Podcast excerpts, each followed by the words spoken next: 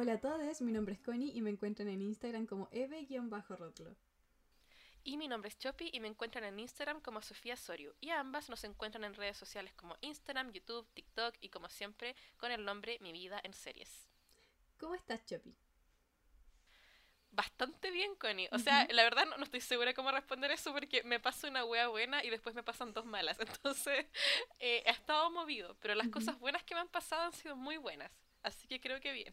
Sí, me gusta ese balance porque eh, al menos he visto tus historias y también hemos estado hablando un ratito. Siento que las cosas buenas que pasaron fueron cosas importantes y las cosas malas que pasaron fueron cosas como eh, resolvibles, así como eh, que, había que hacer cosas para resolverlas y encuentro que eso siempre es bueno, como Sí, y, es igual, creo que es como el balance en general, porque uno nunca está 100% como bien y feliz con absolutamente todo en la vida, entonces estoy agradecida de que las cosas malas que me pasaron eran puras weas así muy em, inconsecuentes, ¿cierto? Como cosas que en verdad no eran tan terribles y que algún día probablemente me pueda reponer financieramente de lo que enero me hizo, pero estoy bien, estoy muy bien. ¿Y tú, tú qué me cuentas, Connie? ¿Sabes que no, no, quiero dar muchos updates porque como este episodio va a salir bien a futuro, lo, que, lo bueno que me pasó ahora se los voy a estar contando en marzo para asegurarme, porque si lo cuento ahora y no pasa, me voy a arrepentir después. Bueno, yo, yo ando bien, ando piola, pero estoy resfriada. Estoy... no ah, diría que muy resfriada, pero hace rato que no me resfriaba, como eh, años desde que empezó la pandemia y que no sentía mocos en la nariz de esta forma. Ah, entiendo la sensación. A mí me pasó igual que durante la pandemia, claro, no me resfrié nunca, excepto la vez que creo que me dio COVID. Sí. y después el, primer resfriado que me dio post pandemia en cama, Power, sí, me quería matar. Sí. Quizás también fue COVID, ahora que lo pienso. No, yo estoy segura de, que, de que esta vez no, no es COVID. Eh, puedo confirmar que no es COVID. Ah, ya. Eh, ya. ya. se dijo que es solo un resfriado. Em, pero siento que no es que me duela tanto el cuerpo, no es que eh, me duela tanto la garganta. Eh, he tenido resfriados mucho, mucho peores a lo largo de mi vida, pero como hace tiempo no lo sentía, es raro, weón, es muy raro. y, y, no sé qué tanto tendría que quejarme.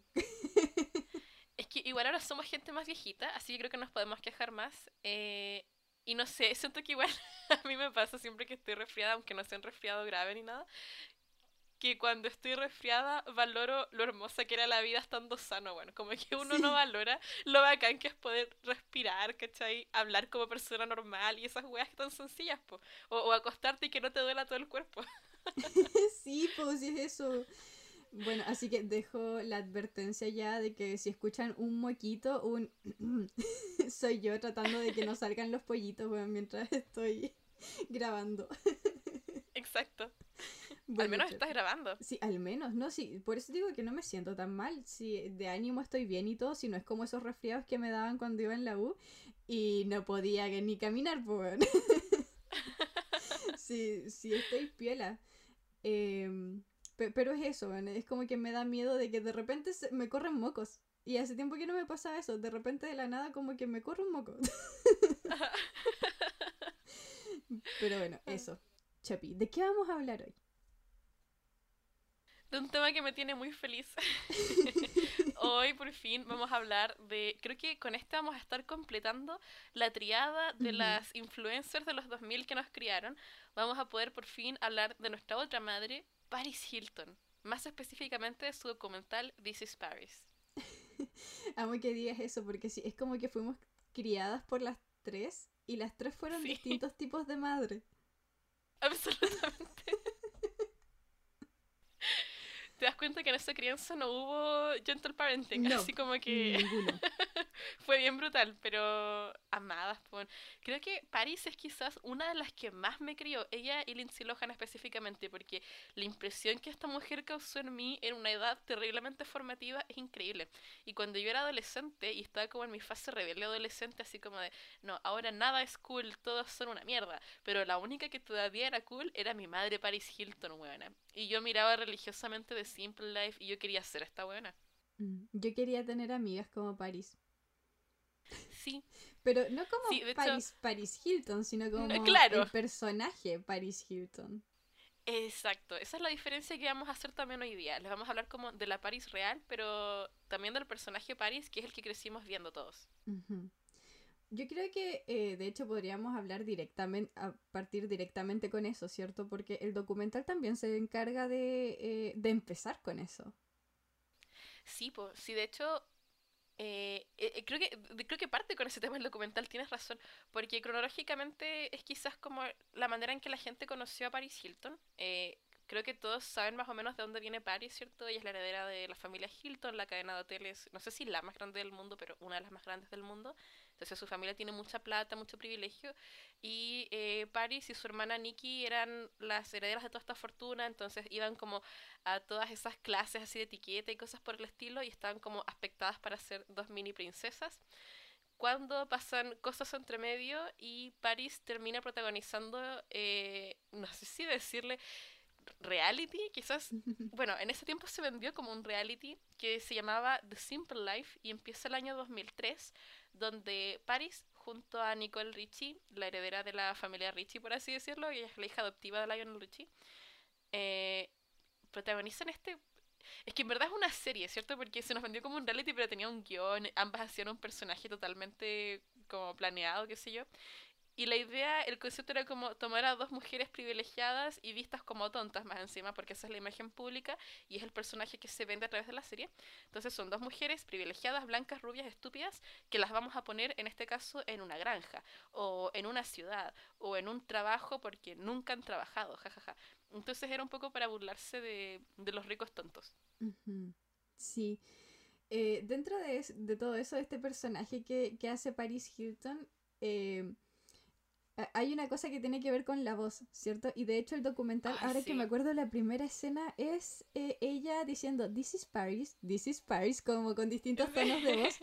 Y, y, como que pregunta, ¿cierto? Quizás es mejor este. Y coloca como la voz de The Simple Life. La voz de Paris Hilton. La voz de la Paris Hilton que conocemos. Y luego su voz real. Eh, y, y es brígido, weón, como... Eh, no solamente en la primera escena, sino que a lo largo de todo el documental tú te das cuenta de que dependiendo de si hay una cámara enfrente, de si hay público enfrente, de si eh, de con qué persona está, el tono de voz cambia y es brígido, weón. Sí, es súper fuerte y yo me di cuenta porque yo, yo sabía que ella hacía esto desde que yo estaba en el colegio porque, como les digo, a mí no solo me gustaba París, sino que yo realmente seguía su carrera. Yo miré todos sus realities, yo la seguí en todas sus redes sociales, siempre he sido muy muy fan de ella porque la verdad es que ella es súper inteligente y chistosa y la gente no le da el crédito que merece a esta mujer, pero siempre me molestó eso porque yo sabía que la voz era fake y a mí me parecía súper gracioso, pero el problema de eso creo yo es que como ella solidificó tanto este personaje y lo hizo tan bien, ¿cierto? Porque la voz es convincente. Onda, si tú nunca has investigado a Paris Hilton más allá de las entrevistas públicas o de sus series, qué sé yo, no tendrías por qué saber que ella no es así, pues. Entonces, lamentablemente el público la ve como una rubia estúpida que no sabe absolutamente nada del mundo real y la, la persona detrás de eso es totalmente distinta, bueno. Mm, claro. Otra cosa que yo pienso que está como en, el, en el imaginario de las personas es que ella como que vive todavía del dinero de su familia. Sí, cosa que hace rato, ¿no? Pues sí, esa mujer es una empresaria, tiene un imperio gigante. De hecho, eh, e, en, en, el primer como pedacito del documental también se deja en claro eso, se deja en claro cómo es su estilo de vida, ¿cierto? Y de cómo ella trabaja todo el año, prácticamente. Sí. De, trabaja como todos los días del año. Sí, pues eran como. E, era el año casi entero que ella dijo que viajaba, más de 200 días. Sí, 270 días, dijo. Eh, al año se la pasa viajando alrededor del mundo. Que uno dice, ah, qué bacán. O sea, como soñado igual, puedo viajar por todo el mundo. Pero lo que ella explica es que ella no conoce como los países, sino que ella va y ya tiene como la agenda, ¿cierto? De los lugares en los que tiene que estar y básicamente se la pasa en hoteles o en ciertos como salones, pero eh, no conoce nada. Y, y si uno lo piensa, claro, por ejemplo, cuando vino a Chile, ella estuvo como en tres lugares y luego se fue. Y estuvo como muy poco tiempo. Y claro, pues se fue uno de, sus tantos días viajando alrededor del mundo. Pero eh, a la buena se, le, se la había ocupado todo el día, pues Oye, igual hablando de eso, yo no quiero que suene que. Ya, porque a mí sí me gusta mucho Paris Hilton, pero tampoco quiero que suene como a que soy una apologista de las ah, cosas que de repente hace mal esta buena, porque la visita a Chile yo la encontré súper cuestionable. Yo la critiqué mucho. porque me pasa que ya, no sé cómo la gente percibió esto, ¿cierto? Y yo también quiero reconocer que, por ejemplo, no sé, que si yo hubiera estado en Santiago de Chile cuando París llegó, yo probablemente soy de las personas que hubiera ido a verlo al aeropuerto, porque a mí sí me gusta mucho, ¿cachai? Yo quisiera verlo en persona. Pero la weá que, que ya no me gustó es que, mira, de partida me imagino que le pagaron por ir, ya. no, no es como que ella vino específicamente a hacer caridad. No me gustó las fotos que subió con los niños de la Teletón. Lo encontré muy performativo. Por supuesto. ¿ya? Eh, onda, cuando ella va a un albergue de perros y se toma foto con los perros, me parece perfecto porque para los perritos, no sé, como que encuentro que hay que hacer la promoción, ¿cierto? Los perritos son lindos y ningún perrito se va a molestar. Es más, están contentos de estarse tomando una foto con Paris Hilton. Pero hay, hay algo en esas fotos de ella con los niños discapacitados de Chile que me causó un, un, malestar. No podría decirte específicamente qué, pero ya la weá que para mí fue la gota que rebalsó el vaso, weón, es que yo no sé si ustedes siguen a Paris Hilton en Instagram. Yo sí. Eh, dato curioso, ella me sigue de vuelta. Pero bueno. Esa es una larga historia jamás para podrás cerrar esa cuenta, weón, jamás. Nunca, sí, por eso tengo que mantenerla, weón. Me siguen la personal, no la del podcast. Yo creo que me siguen la del podcast. Voy a hacer esfuerzo. Pero yo la sigo hace muchos años, entonces me sale el tiro cuando ella postea algo. Y cuando ella estaba para la Teletón, subió como en sus historias, weón las fotos con los niños de la Teletón, ¿cierto? Que después las subió al feed. Y algunas etiquetas que le hicieron así gente en Chile, así como, aquí está Paris Hilton en, no sé, en la Teletón o en el lugar tanto que sí. Y después, inmediatamente era como que la siguiente story era el lanzamiento de su perfume en el mall no sé cuánto en Santiago.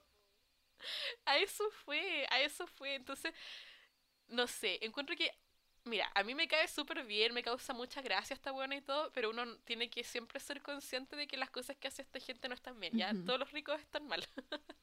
Punto. Mm. Ya, eh, de hecho, igual tengo como opiniones sobre esa situación porque eh, si bien encuentro que estuvo mal de parte de Paris Hilton, a mí me gustaría saber quién hizo la gestión, porque Paris Hilton no tiene, para empezar, ni por qué saber que esa wea existía. Eh, hablando del, del show de la Teletón, ¿cierto? Eh, lo más probable es que ella no tenía idea de que esa web existía. Entonces alguien tuvo que haber gestionado eso. Alguien fue y le dijo así como, oye, en tu agenda deberías colocar esto. Y lo más probable es que fue alguien de la Teletón. Sí, absolutamente. Sí. Yo, yo lo que quiero saber es qué pasó primero. A mí me gustaría saber si ella vino a Chile a promocionar el perfume y le dijeron, oye, va a estar pasando esta weá que se llama Teletón. ¿Fue así? Fue así. Eh, porque mira, antes de que se anunciara que ella iba a estar con los niños de la Teletón, ya hace meses se había anunciado que Paris Hilton, hace meses, mucho antes, se había anunciado que Paris Hilton iba a venir a promocionar su perfume y por lo ah. tanto ya había varios influencers que sabían que Paris Hilton venía, así como con meses de anticipación porque ya les había llegado la invitación para el evento, ya, como para que se preparen para el evento. Eh, sabiendo eso, eh, de hecho, yo me acuerdo que incluso meses antes, bueno, eh, en algunos podcasts como de farándula o cosas así decían como, oh, sería bacán que Paris Hilton apareciera en la Teletón, pero en la Teletón espectáculo, ¿cachai? Como la Teletón, el show de la tele. Sí, po. Eh, que yo creo que ahí hubiese sido la raja, weón, porque me habría encantado ver a Paris Hilton no cachando ni una tratando de hablar con Don Francisco. claro. cuando me encanta cuando la gente le habla a Paris en un idioma que no cacha, porque igual ha ido a México y wea así, la gente le dice así como, te amo Paris, eres la mejor, y la wea, y así como, yes, porque no entiende nada, ves como, Slay, Slay Queen, Slay Queen, living, como dice ella. Entonces, eh, sí. lo primero era lo del perfume.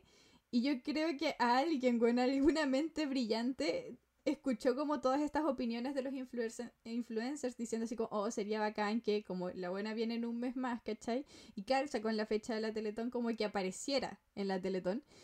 Y alguien debía haber malinterpretado y dijo, ah, en el edificio, así como con los niños. Y como, bueno, no, por supuesto que no. Esta weá fue, evidentemente fue una persona boomer sin redes sociales la que pensó en esto, porque alguien que tuviera siquiera Instagram o TikTok jamás se le ocurriría una weá así. Pero igual yo no le puedo quitar responsabilidad a esta buena porque es que el sabor que me deja es malo, ¿cachai? Porque, mira, yo entiendo que ella vino a hacer este viaje por su perfume, ¿cierto? Y que además la invitaron a la Teletón porque obviamente no es que ella se apareció en la Teletón, ella fue invitada, o incluso si es que su equipo lo propuso y la Teletón aceptó, evidentemente la Teletón quería que ella fuera, ¿cachai? Entonces hasta ahí estamos bien. La weá que, encuentro mal es el lucro que ella hizo a raíz de la publicidad por estar en la Teletón. Cosa que no lo necesitaba porque es Paris Hilton, entonces no necesitaba esa promoción. Y para mí hubiera sido mucho mejor y yo lo hubiera respetado, Caleta, si yo hubiera dicho así como, Oigan, ya eh, entendiendo, es cierto que ella vino a la promoción del perfume originalmente, si era ese el motivo del viaje, y que yo hubiera dicho, y todos los perfumes que se vendan, no sé, ya, durante la duración del fin de semana de la Teletón, por decirte algo, van a ir en beneficio de los niños. O, por último, un porcentaje, que este bueno hubiera dicho, y un X porcentaje de las ventas va a ir a tal. No es que ella lo necesite, porque ese buena tiene tanta plata que podría simplemente donar, pero ni siquiera donó plata, weón. Es que, Fue, se tomó la foto. Es que eso me hace pensar aún más que quizá ella ni siquiera sabe lo que es la Teletón. Pero es que le tienen que haber explicado en algún momento, bueno. Le tienen que haber dicho. Y, e incluso si no le dijeron, si me están invitando a un edificio donde hay puros niños discapacitados, donde evidentemente les hacen tratamiento, ¿cierto? Porque por algún motivo están todos esos niñitos ahí, no es como que se congregaron ahí porque sí. Si yo llego ahí y veo que hay puros niñitos discapacitados y yo soy una mujer millonaria, ¿cómo no se me va a ocurrir decir como, Oye, necesitan algo, les compro un helado, chicos, no sé, pues bueno, alguna weá, que No les ofreció ni un tecito, pues bueno, o sea, terrible, Connie. Sí, Entonces, estuvo fea. No, no, no, quiero que este episodio suene a estamos disculpando a Paris de todos sus males o no vemos las weas que hace mal, porque, porque sí lo vemos. Y eso, bueno, y así como lo hizo en Chile, probablemente cuántos cagazos se, se mandan a otros países. Sí, tiene 270 días al año para mandarse cagazos en el extranjero. Es mucho, es mucho. Mejor que se quede, que siga yendo a los albergues de animalitos, bueno. Esa huele súper bien y los animalitos la aman. Eso me hace pensar en una cosa, porque claro, cada país tiene una cultura distinta, ¿cachai? ¿Te, imaginas viajar como alrededor de, todo el mundo eh, la, la, mayor parte del año, ¿cierto? Y, y, tener que adaptarte a la cultura de cada weá, así como... No. Te digo una cosa, a, mí por el tercer país ya me estarían cancelando. yo no podría. Sí. Es más, yo creo que a mí me cancelarían en Latinoamérica, bueno, así como sin dejar el continente, yo ya estaría como cancelada en Colombia, alguna wea así, seguro, seguro que mm. sí. Porque es difícil eh, cachar todas las costumbres. Si yo lo entiendo, también estoy empatizando con esta mujer. Pero, ¿cachai a lo que voy? criterio, Sí, aparte que hay que pensar que esta buena es está en una burbuja, ¿cierto? Por la cantidad de plata que ha tenido toda la vida. Eh, está tan en una burbuja que, bueno, esta mítica foto de ella besándole la pancita a una señora porque pensaba que la señora estaba embarazada y la señora solo era así. y la señora la dejó. y la señora lo permitió. Esta foto me encanta tanto. No te voy a mentir. Si Paris Hilton me quisiera besar la pancita, yo la dejaría buena. yo, sería como, ya, bueno. Es que yo estoy segura que Paris Hilton sí me ve después del almuerzo cuando uno está como hinchadita, así como con esa pancita de, de haber comido por ¡Qué lindo! Oh. ¿Cuántos meses tiene? Esa buena me besa la panza. Imagínate por decir que Paris Hilton besó tu pancita, ¿verdad? Tu infértil pancita. Lo encuentro genial. Es tan random. Porque en, la burbuja que ella vive no existe la gente que se hincha. No, pues, existe la gente con panza. Ella nunca ha visto una guata en su vida que no fuera de embarazada. Pues, si la gente rica no tiene guata. Perdón, las mujeres ricas no tienen guata, porque los hombres. manteca derretida, bueno. ¿Qué te puedo decir? Todos parecen Elon Musk, es increíble. Weón, sí, estuvimos viendo unas fotos como de, de la gente eh, con la que se relacionan algunas de estas personas, como de de la alta sociedad. Y weón, ¿por qué todos los hombres se parecen? ¿Por qué son todos tan nada? ¿Por qué se parecen todos a Elon Musk? Hay, un concepto que no, no, sé cómo traducir esta en español. Eh, inbred. Así como de, Es que ¿sabéis qué pasa? Como estas familias ricas se casan como entre ellas y así como entre primos y weá, siento que esa es la weá que pasa, weón. Mm. Y por eso se ven todos como Elon Musk. Sí, por eso todos se parecen. Porque incluso siendo de regiones distintas y países distintos, los weones comparten un ancestro. No, sí, hay una wea ahí. Eh, ¿Cuándo va a salir la conspiración reptiliana del ancestro común de los hombres ricos? Porque, ¿cachai que también son los hombres? Porque las mujeres ricas son todas preciosas, pero los hombres ricos son todos manteca derretida, bueno, es increíble. Mm. Es porque esos hombres ricos se casan con mujeres que, que son como de, de otro. Eh, o sea, igual de un estatus que Como Donald Trump. Claro, que igual es de un estatus eh, social alto, pero que están en otro tipo de negocio, que es como la industria más del entretenimiento. Porque la mamá de, de Paris Hilton, por ejemplo, no me acuerdo sí, era. Era, eh, era actriz. Y, y la abuela también, una cosa así, ¿cierto?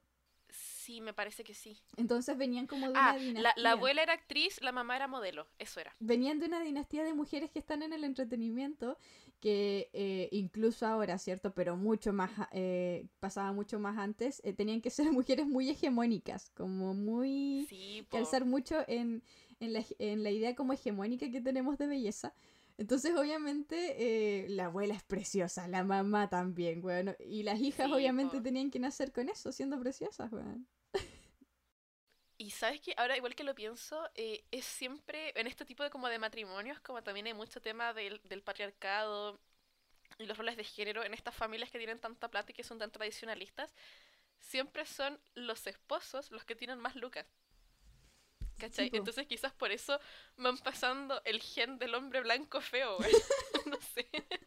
Porque la, mujer puede tener menos plata. tú puedes ser un hombre billonario en Gringolandia, porque por cierto, ahí, les voy a contar una wea, ¿cierto? Pero tú puedes ser un, hombre billonario gringo y casarte con una, no sé, con una actriz, con una modelo X que tiene menos plata que tú, que quizás no es ni millonaria, sino que solo tiene plata.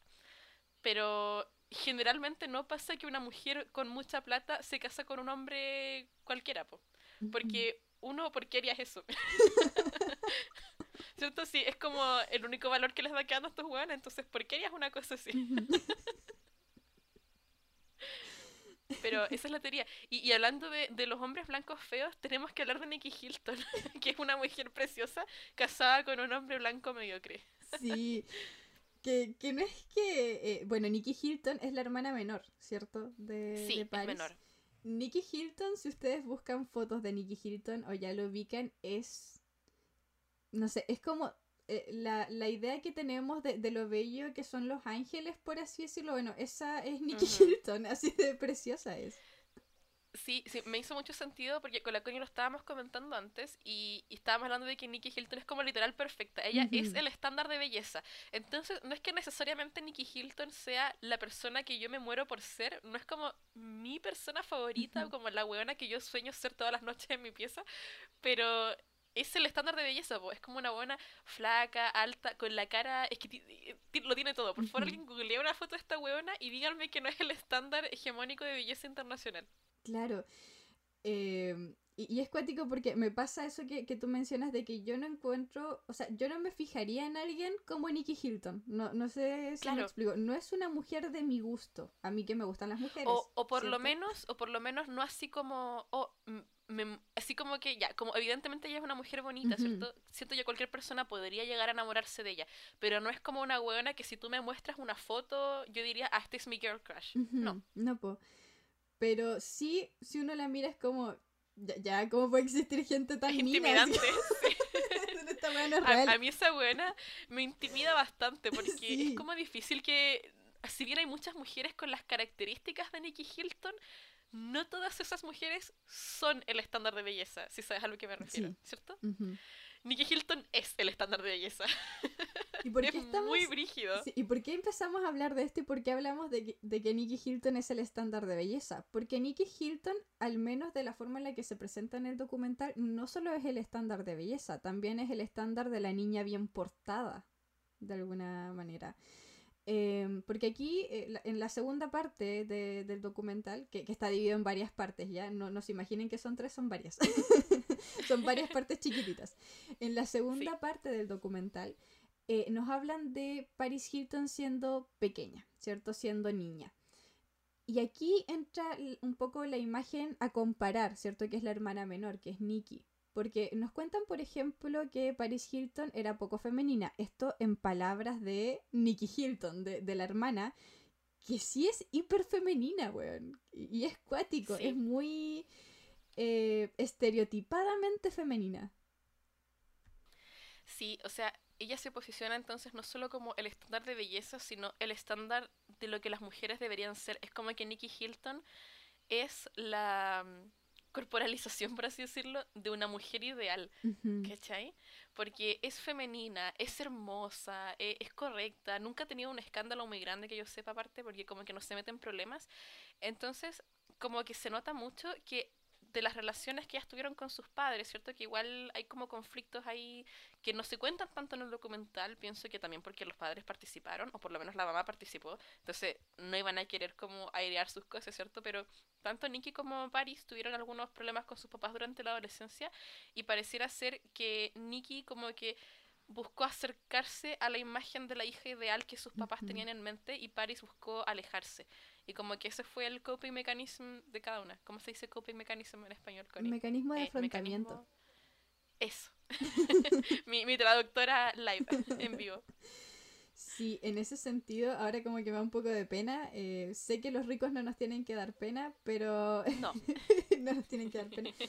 Pero me pasa que es como eh, un ejemplo acuático de una persona sobreadaptada, Nikki. Es como frente, frente a la misma situación, ¿cierto? Porque ambas eh, probablemente pasaron por situaciones traumáticas, porque más adelante se habla de una situación súper traumática de la que, eh, que le pasó a, Paris Hilton, y cuando eso le pasa a una hermana, uno de repente asume que, puede ser algo más familiar, ¿cierto? Entonces, eh, probablemente a Nikki también le pasaron cosas similares. Em, o sea, no, no, no lo mismo, pero probablemente igual tuvo este tipo como de, de, situaciones en las que tuvo que, que ser una persona. No, no, sé si me explico, pero en el fondo ella se tuvo que sobreadaptar. Claro. y, y, hace sentido, porque igual el, el, papá no sale en el documental, pero la mamá sí. Y se nota como de las... No sé, a ver, no es como... Katy Hilton es la mamá de Paris y Nicky. Eh, y no es como que ella sale mucho ni revela muchas cosas en el documental tampoco. Sus apariciones son bien, bien nada, la verdad.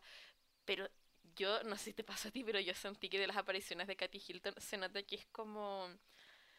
Mmm, ¿Cómo lo puedo decir? Como una persona muy. como quizás tradicional, eh, quizás no como una persona muy maternal. No me dio nada de vibes maternales, ¿cachai? Entonces pienso que quizás a Nikki también le han pasado cosas y que al ver cómo su mamá lidiaba con esas cosas, eh, ella aprendió también este mecanismo de convertirse en esta persona sobreadaptada, como dices tú. Ahora, si hay una cosa que igual yo lo atribuyo al, al mecanismo de defensa que ella está empleando, ¿cierto? No, no, no, quiero como insinuar que Nikki Hilton es necesariamente una mala persona. Podría ser, no la conozco, ¿cierto? Pero no es eso lo que yo entiendo del documental. Si hay una cosa que me pasó que cuando ella habla con Paris en el documental, siempre siento que la está como tirando un poco para abajo. Porque por ejemplo, hay una parte en la que ellas están conversando, ¿cierto? Y están hablando, porque Nikki está casada, Nikki tiene hijos, ¿cachai? Sí, lo, tiene todo, o sea, esa buena ha sido madre y tiene una figura que jamás te podría dar indicios de que tuvo alguna wea dentro suyo. Pero lo tiene todo, pues entonces es la hija perfecta, es la más bonita, es la más, eh, la menos escandalosa, la casada con un weón eh, de plata, ¿cierto? Porque se casó con un Rothschild más encima, no se casó con cualquier weón. Y tiene hijos con Rothschild, qué sé yo. Entonces, como que ella lo tiene todo.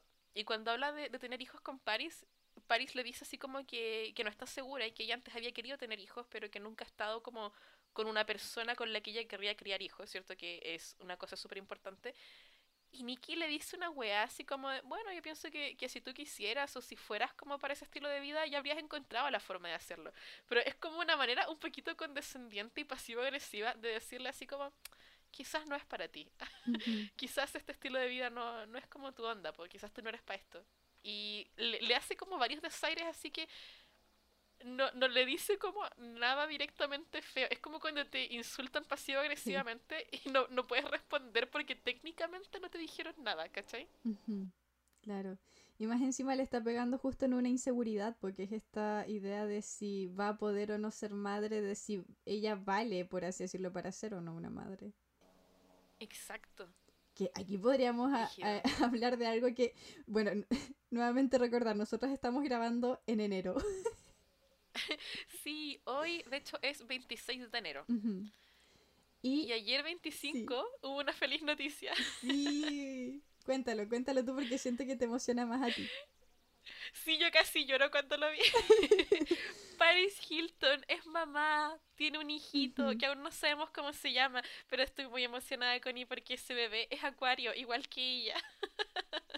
y, y me parece mucho que en el documental ella dice que le gustaría tener una hijita llamada London.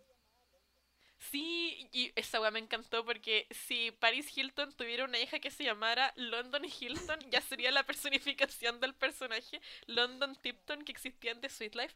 Por cierto, un paréntesis sobre eso, Paris Hilton se enteró recién el año pasado de que London Tipton estaba inspirada en ella, porque ella había visto la serie y todo y le había gustado, pero ella nunca cachó que ella era London Tipton, porque como ella en la vida real es tan distinta a ese personaje que ella interpreta, nunca relacionó las dos cosas hasta que alguien se lo dijo, así directamente como, oye, ¿y qué opinas de que hayan hecho este personaje sobre ti? Y yo como, ¿qué? me encantó que después le haya querido poner London a su hija. Bueno, y hay tantos personajes inspirados en Paris Hilton y probablemente ella no cacha ninguno. Ella debe pensar que no hay ninguno. es que el impacto cultural de esta mujer, oh, pero estoy tan emocionada por ella de que va a poder cumplir su sueño de ser madre, porque si bien yo soy una persona que eh, yo no quiero tener hijos ni nada así, quizás la gente podría pensar que la maternidad de otros no me emociona, pero como ver que una persona realmente desea ser mamá y desea cuidar a un niño y que lo van a poder concretar, me hace muy feliz, weón. Es que la maternidad deseada y planificada es una cosa tan bonita de ver, weón. Sí, totalmente.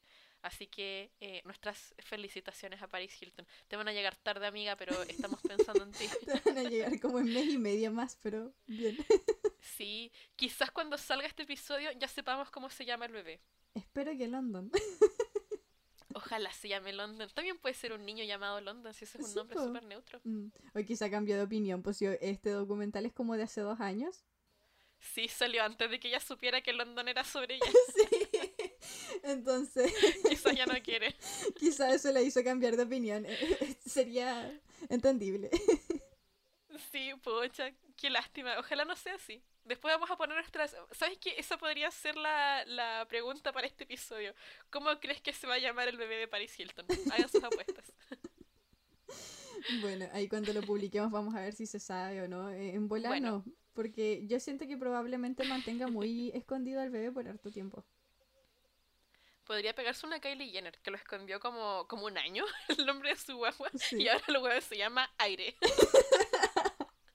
Todos pensaban que se iba a llamar Wolf. No sé por qué. Sí, la verdad, siento que prefería Wolf. No sé qué. no sé qué le pasa a esta buena con los nombres. Onda, hasta Stormy ya la podía tolerar, pero Aire, por favor. Pero es que Aire está relacionado con con Stormy. Es que yo cacho que para los gringos aire debe ser como súper místico y muy extranjero. Es que esa es la wea, esa es la wea, porque mira, yo te voy a, yo te voy a contar cómo pasó esta wea. Esta fue donde, donde la Chris Jenner y le dijo, mamá, le voy a poner a mi hijo Wind, ¿cierto? Porque a Stormy y Wind. Bacán. Y la Chris le dijo, ni cagando. Sobre mi cadáver le vas a poner wind a tu hijo. ¿Qué chucha es esa wea? Vamos a buscar una traducción que suene poética. Y lo pusieron así como en Google Translate, de inglés a español, aire, ¿cachai? Es más, suena bacán porque la weá en inglés se decir como air.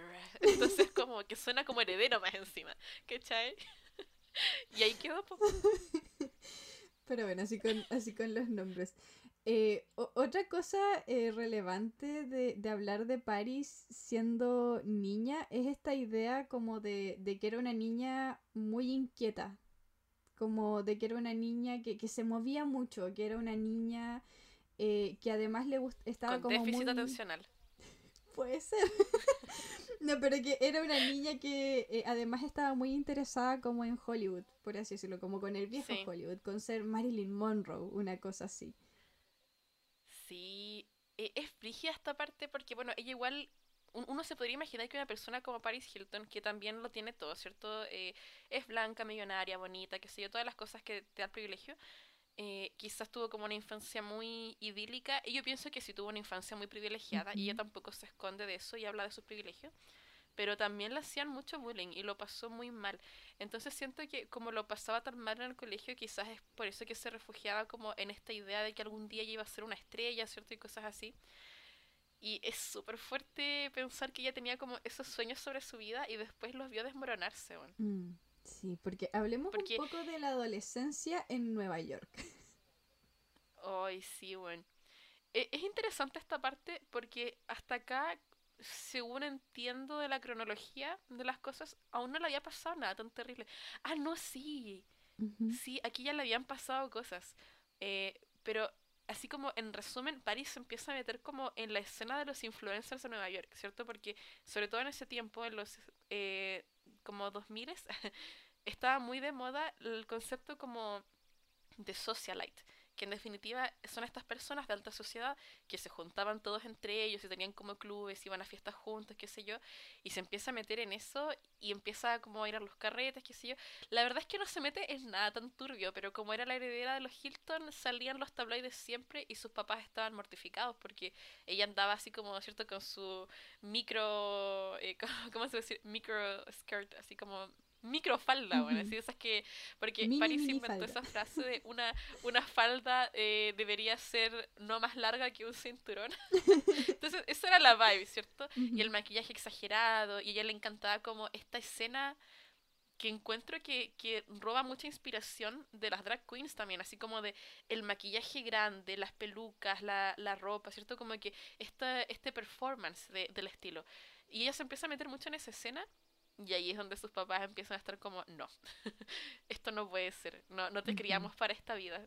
Claro, es que hay un tremendo contraste porque em, e, está eh, lo que tú mencionaste del bullying en el colegio, ¿cierto? Porque ellas claramente, ellas junto eh, a Nikki claramente eran muy distintas porque para empezar tenían clases de etiqueta, por ejemplo. Sí. Tenían clases de etiqueta y obviamente debieron haber estado en un colegio terrible cuico. Pero yo caché que incluso los cuicos veían raro a Paris Hilton, weón. Ajá. Sí, porque era esto ya es como un nivel de riqueza que hasta para los cuicos era inaccesible y la veían también como intentando encajar en círculos que no siguen como la norma de, donde uno se imagina los cuicos, ¿cierto? Como que yo me imagino, eh, si tú me hablas de Paris y Nicky Hilton y me describes a su familia, yo me las imagino como, ya, en sus clases de etiqueta y después yendo a clases de piano y pasando las tardes tomando tecito con su mamá en la mansión, alguna wea así. Pero Paris empieza como a, meterse en otra vida. Mm. Oye, ahora que lo pienso, creo que aquí Nikki, eh, porque a Nikki la entrevistan harto para, para el documental, habla como de que estas clases de etiqueta, todo este tema como de... Eh, eran como clases para ser buena esposa, de alguna manera. Sí, po. Pero sí, e, eso era, pues sí. De hecho, yo siento que... A ver, esto es solo especulación mía, ¿cierto? Porque obviamente ella no lo dice. Pero a mí me quedó la impresión de que Katy Hilton, la mamá de las chicas, soñaba con que sus dos hijas se casaran bien. Así como lo había hecho ella, porque ella dejó su carrera de modelo para casarse con un Hilton. Y ella esperaba que sus hijas Hilton quizás iban a casarse con un Rothschild, con un Rockefeller, con, ¿cachai? Como gente de mucha plata. Eh, porque si de hecho lo piensas, era la abuela de Paris Hilton la que la motivaba a ser actriz y todas estas cosas. Su mamá no quería que Paris fuera ni actriz, ni modelo, ni nada de esto. Como que no quería que se metieran las farándulas. Un poco diciendo, no, porque eso va a arruinar tu reputación. Porque después con quién te voy a casar, más o menos. E, esa es la, la vibra que a mí me dio, por lo menos. Sí, full sí. Y de hecho, eh, nuevamente el tema, pues Nicky Hilton sobreadaptada cumple con esas expectativas, ¿cachai? Y Paris no. Sí, pues, es que ahí yo creo que se genera esa dinámica que me da la impresión de que pasa en muchas familias donde hay por lo menos dos hijos, ¿cierto? Y, creo que con dos es súper fácil que pase porque el contraste está novio. Pero si tienes uno que es un poquito más rebelde, entre muchas comillas, porque siento que los estándares de rebeldía de repente son súper chistosos, pero como que hay un hijo que puede, quizás que, un hijo que es más piola, ¿cierto? Que el otro. El hijo más piola quizás tiene esa comparación de, oye, tú, tú eres el hijo bueno, no como eh, tu hermana que, que, tiene la pura cagada y, y, sale a fiestas y es un desastre, tú, tú sí eres un hijo bueno. Entonces como que eso te, te hace aprender, ¿cachai? Así como, ah, tengo que... Eh, encontraste a mi hermana, ¿cierto? Tengo que ser como una persona súper correcta y súper buena para seguir siendo recompensado y visto bien por mis padres. Entonces, me da la impresión de que pasó un poco eso. Mm, claro, esta idea como de el golden, golden child, creo que se le dice en inglés. Claro, sí, sí. Que es súper dañina para el hermano que no lo es y para el hermano que sí lo es. es algo súper dañino para ambos. Es el tema. Sí, porque encasillas al otro como un mal hijo y al hijo bueno también lo dejas como metido en este rol de que tiene que ser bueno siempre y que en el momento en que deje de ser bueno va a ser como su hermano, va a ser malo, ¿cachai? Entonces, esas son súper malas ideas, como... No lo hagan. No hay amor incondicional, no lo hagan. Si tienen dos hijos, no lo hagan, por favor, no lo hagan. Fíjense mucho, fíjense mucho de cómo, eh, de los favoritismos ahí. Sí, coloquen ojo con, con de repente estas eh, expectativas que se le colocan a los hijos eh, y, lo dañina que pueden ser, porque bueno, yo imagino que los padres siempre tienen expectativas, ¿cierto? Pero empezar a comparar, a hacer competir a tus hijos por quién cumple o quién llena mejor esas expectativas es súper dañino. Ajá. Sí, y eso creo que igual es importante, porque creo que es normal ser papá y tener expectativas, porque es como obvio, ¿cierto? O sea, creo que es súper inevitable no esperar alguna cosa o imaginarte algo sobre tus hijos, pero creo que esas expectativas tienen que estar siempre lo suficientemente abiertas para permitir que, que cambie la trama, porque cambie el camino que los hijos van a tomar, porque son personas individuales. Pero Katy Hilton no lo hizo así. Oye, hablando de todo eso, creo que acá en la adolescencia es cuando, eh, o sea, en esta parte del documental, es cuando ella empieza a contar como de las primeras veces que la mandaron a campamentos, ¿o no? Sí, es en este momento y, y, fue a varios. Creo que este es un concepto un poco más foráneo quizás en Latinoamérica porque que yo sepa, o, por lo menos en Chile, ¿no? Quizás me equivoco para otros países, pero creo que en Chile no tenemos este tipo de campamentos pero en Gringolandia, bueno, es sumamente común. En Europa también, por cierto, pero en Gringolandia es furor esta idea como de las escuelas de comportamiento y hay para distintas cosas, ¿cierto? Para los hijos mal portados, para tu hijo gay, para sí, la weá que se te ocurra, campamento de Jesús, la, la weá que se te pueda ocurrir como quieres crear a tus hijos, hay un campamento que lo hace por ti, ¿cachai? Entonces, cuando París empieza como a meterse en esta escena de, de los carretes en Nueva York, sobre todo, que era como muy así, em, como muy sleazy, ¿cierto? Como que se consideraba muy sexual, muy lleno de drogas, muy era, era como tierra fértil de los tabloides. Entonces los papás estaban no querían salir, no querían que su hija Hilton, ¿cierto? Salieran los tabloides carreteando con una minifalda y la cara pintada. Entonces no se les ocurre nada mejor que mandarla a los primeros eh, campamentos de comportamiento. Y ella se escapó como de tres. Y de hecho Paris narra los escapes y son weas así como, sí, y entonces eh, me escapé de noche con otra niña y caminamos no sé cuántos kilómetros porque no teníamos ni celular y, y logramos llegar de vuelta a Nueva York. O sea, eran escapes brígidos. Y los papás viendo eso no aprendieron la lección, weón. De hecho, eh, habla que la primera vez que se intentó arrancar de uno, le sacaron la mierda frente a sus compañeros. Sí. Así, golpes físicos. Sí, el primero fue fallido. Ajá. Y el, en el segundo creo que fue que estaban como en un desierto casi, una wea así, y ahí se logró escapar. Imagínate, por un desierto. Sí, ahora para mí esto era súper impensado y la primera vez que vi el documental cuando recién salió, yo pensé que era de alguna manera quizá una exageración, ¿cachai? Pero luego TikTok se encargó de mostrarme videos de mucha gente que había vivido situaciones similares y muestran, por ejemplo, la ubicación de muchos de estos campamentos y las ubicaciones efectivamente son alejadas de todo el mundo, lugares en donde no llega la señal de teléfono, donde no hay internet, por ejemplo. Eh, sí, es que ese es como el, concepto de todas estas escuelas y de hecho de las otras también, así como si tú buscas como campamento Jesús, campamento no sé qué chucha. Todos están un poco aislados porque la idea es como alejarte de las malas influencias que, tienes en la vida, ¿cierto? Em, pero sí, es un concepto sumamente masivo y común y me llama mucho la atención que, que los gringos hacen esto culturalmente como que está bien. Siento que una mamá latina would never, weón. Más. es más, si toda una mamá, ya, si existiera esta weá, así como si tu mamá te dejara ir a un campamento porque uno tendría que pedir permiso y después le llegaras a contar a tu mamá que algún weón te trató mal dentro del campamento, siento que esa weá sería pero catastrófico, po weón. Mi mamá quemaría el campamento. así. Mi mamá llegaría así con, un cinturón y le sacaría la mierda a todos los Sería como ese meme de hijo, tenemos que ir a pelear, ¿cachai? como una wea así. agarra, agarra la escudo y vamos a pelear. Sí, a tu hermana la retaron, así que vamos a ir a pelear. O sea, y se me hacía súper, súper raro porque acá eh, la idea de campamento que, que tenemos en, en Chile eh, se me ocurren tres cosas. La primera son los campamentos de scout en donde te enseñan a hacer una letrina y hacer una fogata. y eso es castigo suficiente.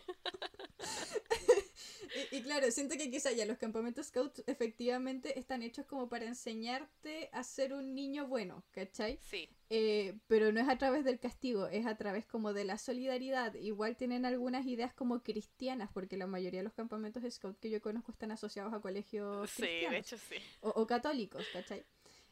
Eh, pero nunca he escuchado que sea como a través de la violencia, sino que es a través como del juego, es como que a través del canto te enseñan cosas, ¿cachai? Claro, Uno igual podría hablar de si es correcto o no, pero encuentro que está como años luz de esta wea, ¿cachai? O sea, Ir a un campamento en donde te enseñan a bordar, tejer y, hacer una fogata me parece un premio para un niño. E, exacto. Es que creo que el, enfoque es totalmente distinto porque ir a scout es una cosa que los niños quieren hacer o, por lo menos... Los niños piden permiso para ir. Sí, por cierto, porque yo, me acordaba, yo nunca fui a esas cosas porque yo era tan anticristo, weona, que yo así como, yo ni cagando. Pero... Eh, yo me acordaba que a los niños les gustaba ir a Scout y era como una weá que tú la contabas contento, pues así como... Sí, Sí, yo estuve en los Scouts de la congregación no sé qué chucha y lo contaban y felices. a hacer pulseras y, y por eso sé hacer este nudo entero bacán. sí. y, es como, y por eso en caso de una crisis yo sobrevivo y tú no. era, era como una weá bacán y estaba ahí como malditos Scouts, los, como los odio. Algún día aprenderé a hacer todos los Scouts de Chile, weón. Sí, es bacán. Pero en Gringolandia no, es como que tú mandas a tu hijo a que te lo críen de una cierta manera. Es como que quiero que le inculquen a la fuerza esta creencia que a mí me interesa mucho, que puede ser religiosa, puede ser de comportamiento, tradiciones, lo que sea. Y eso es muy brígido, Entonces, qué chucha la cultura de los gringos. ¿Cómo pueden estos sí. hueones ser el primer mundo? Pregunta seria. Bueno, y los otros dos campamentos chilenos que se me ocurren efectivamente es el campamento católico de escuelas católicas, que nuevamente es todo a través como de la amabilidad. Pero esos, esos se llaman retiros espirituales. Retiros espirituales. Pero e, era. Ah, dormía ahí en una carpa, weón. Era un campamento. Yo puedo decir con orgullo que en todos mis años de colegio católico logré zafarme de absolutamente el 100% de los retiros espirituales.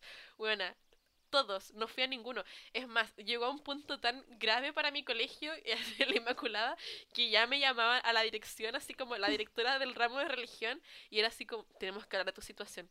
¿Por qué rechazas a Jesús en tu vida? Bueno, así era como ese nivel. Y me decía, una vez una señora me llamó a la oficina para decirme como que Jesús me amaba y la wey, que yo no podía hacer así de penca con él, como que él me estaba haciendo una invitación terrible de buena y yo no había ido nunca. No le estabas a no estabas aceptando su llamada. y el último es esta idea del summer camp en Chile, como esta idea de oh, un campamento en el que aprendes inglés. Entonces encuentro que las tres ideas de campamento que hay son son como buenas, bacanes, weón, son terribles buenas.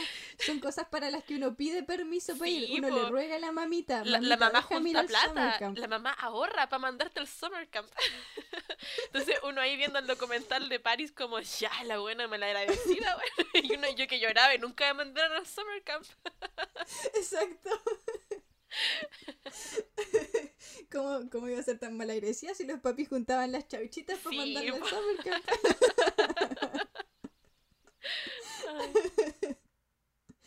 Pero bueno, eso. Así que la idea de campamento eh, en este documental es completamente opuesta a la idea que los chilenos tenemos de campamento. Exactamente. Y, y no solo eso, sino que además Paris menciona en el documental otra temática que a mí me pareció bien fuerte porque siento que es una de las partes más fuertes también del documental, pero siento que no se le dio el mismo peso que se le dio al, al resto del abuso que se va a comentar. Y es sobre las relaciones amorosas abusivas que ha tenido Paris Hilton. Eh, creo que aquí corresponde quizás partir con la más famosa, entre comillas, porque siento que nadie sabe quién es el weón con el que estaba Paris, pero las consecuencias son muy conocidas. Y es la filtración del sextape de Paris, que me parece que pasa por como...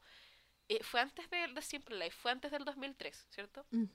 Porque de hecho Paris se, se convirtió como en una celebridad en Estados Unidos a raíz de esto. Y ella era súper joven, weón. Era chiquitita. Ya, eh, de hecho, no sé, para la gente que, que vivió ese momento, ella en verdad era una niña cuando esta weá pasó. Y ella estaba, eh, es un sextape que ella lograba, eh, fue como el primer sextape de celebridad. De hecho, esto nunca antes había pasado, o no con una celebridad del estatus de Paris Hilton. y ella estaba con un weón que se llama Rick Salomon, que por si se preguntan quién es este weón, es un jugador de póker.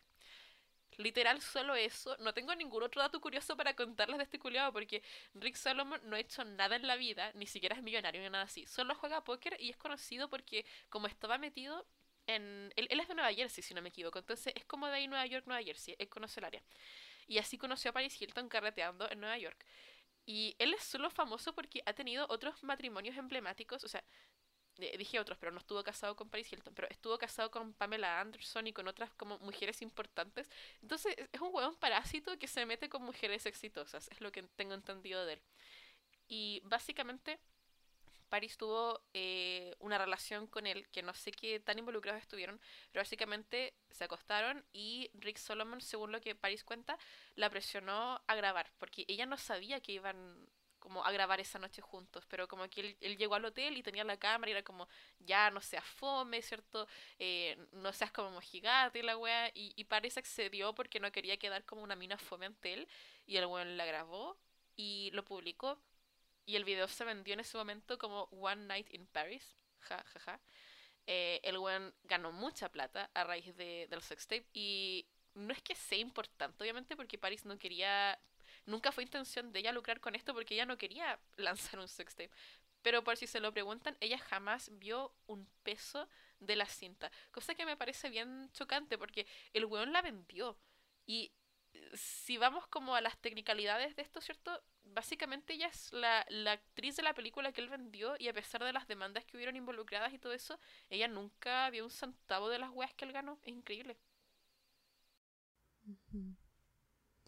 Qué brígido eso, porque aparte recuerdo que a ella, claro, como dices tú, se le, se le acusó de haberlo hecho a propósito. Sí, sí, porque después de que pasa esto, sí tuvo la consecuencia, es que fue súper ridiculizada ya en las noticias y quedó como la vergüenza de la familia Hilton, y de hecho salieron muchos titulares diciendo que ella era la vergüenza de los Hilton, pero por el morbo de, de, los tabloides, ¿cierto? Se convirtió en una celebridad de la noche a la mañana. O sea, si tú antes no sabías quién era Paris Hilton, ahora sí sabías. Y salió en todos los programas de chismes, en todas las revistas del mundo, los paparazzis la perseguían por todas partes, y aquí es donde ella realmente logra como convertirse en una socialite de verdad. Eh, y a raíz de su fama ganada por el sex tape es que le ofrecen el contrato con The Simple Life. Porque literal antes de esto nadie estaba interesado en Paris Hilton. Ahora creo que el momento más terrible de esto y que a mí me dolió mucho cuando ella lo menciona en el documental, porque como que puedo, puedo sentir su pena, bueno. Es que ella había contado que cuando ella era chiquitita ella quería ser como Marilyn Monroe y otras actrices famosas así como del Hollywood antiguo. Y que cuando pasó esto del sextape se dio cuenta que ella ya jamás iba a poder ser eso. Se había desmoronado esa imagen que ella nunca alcanzó a tener. Mm. Es cuático porque ella era una mujer que tenía un plan. Ella tenía el plan efectivamente eh, de, de, llegar a ser como como Marilyn Monroe, de alguna manera, ¿cierto? O sea, eh, lo que ella planeaba era ser actriz. Y, con, lo que pasa en The Simple Life, uno se da cuenta de que ella sí tiene como talento para, ¿cachai? Que, que Absolutamente.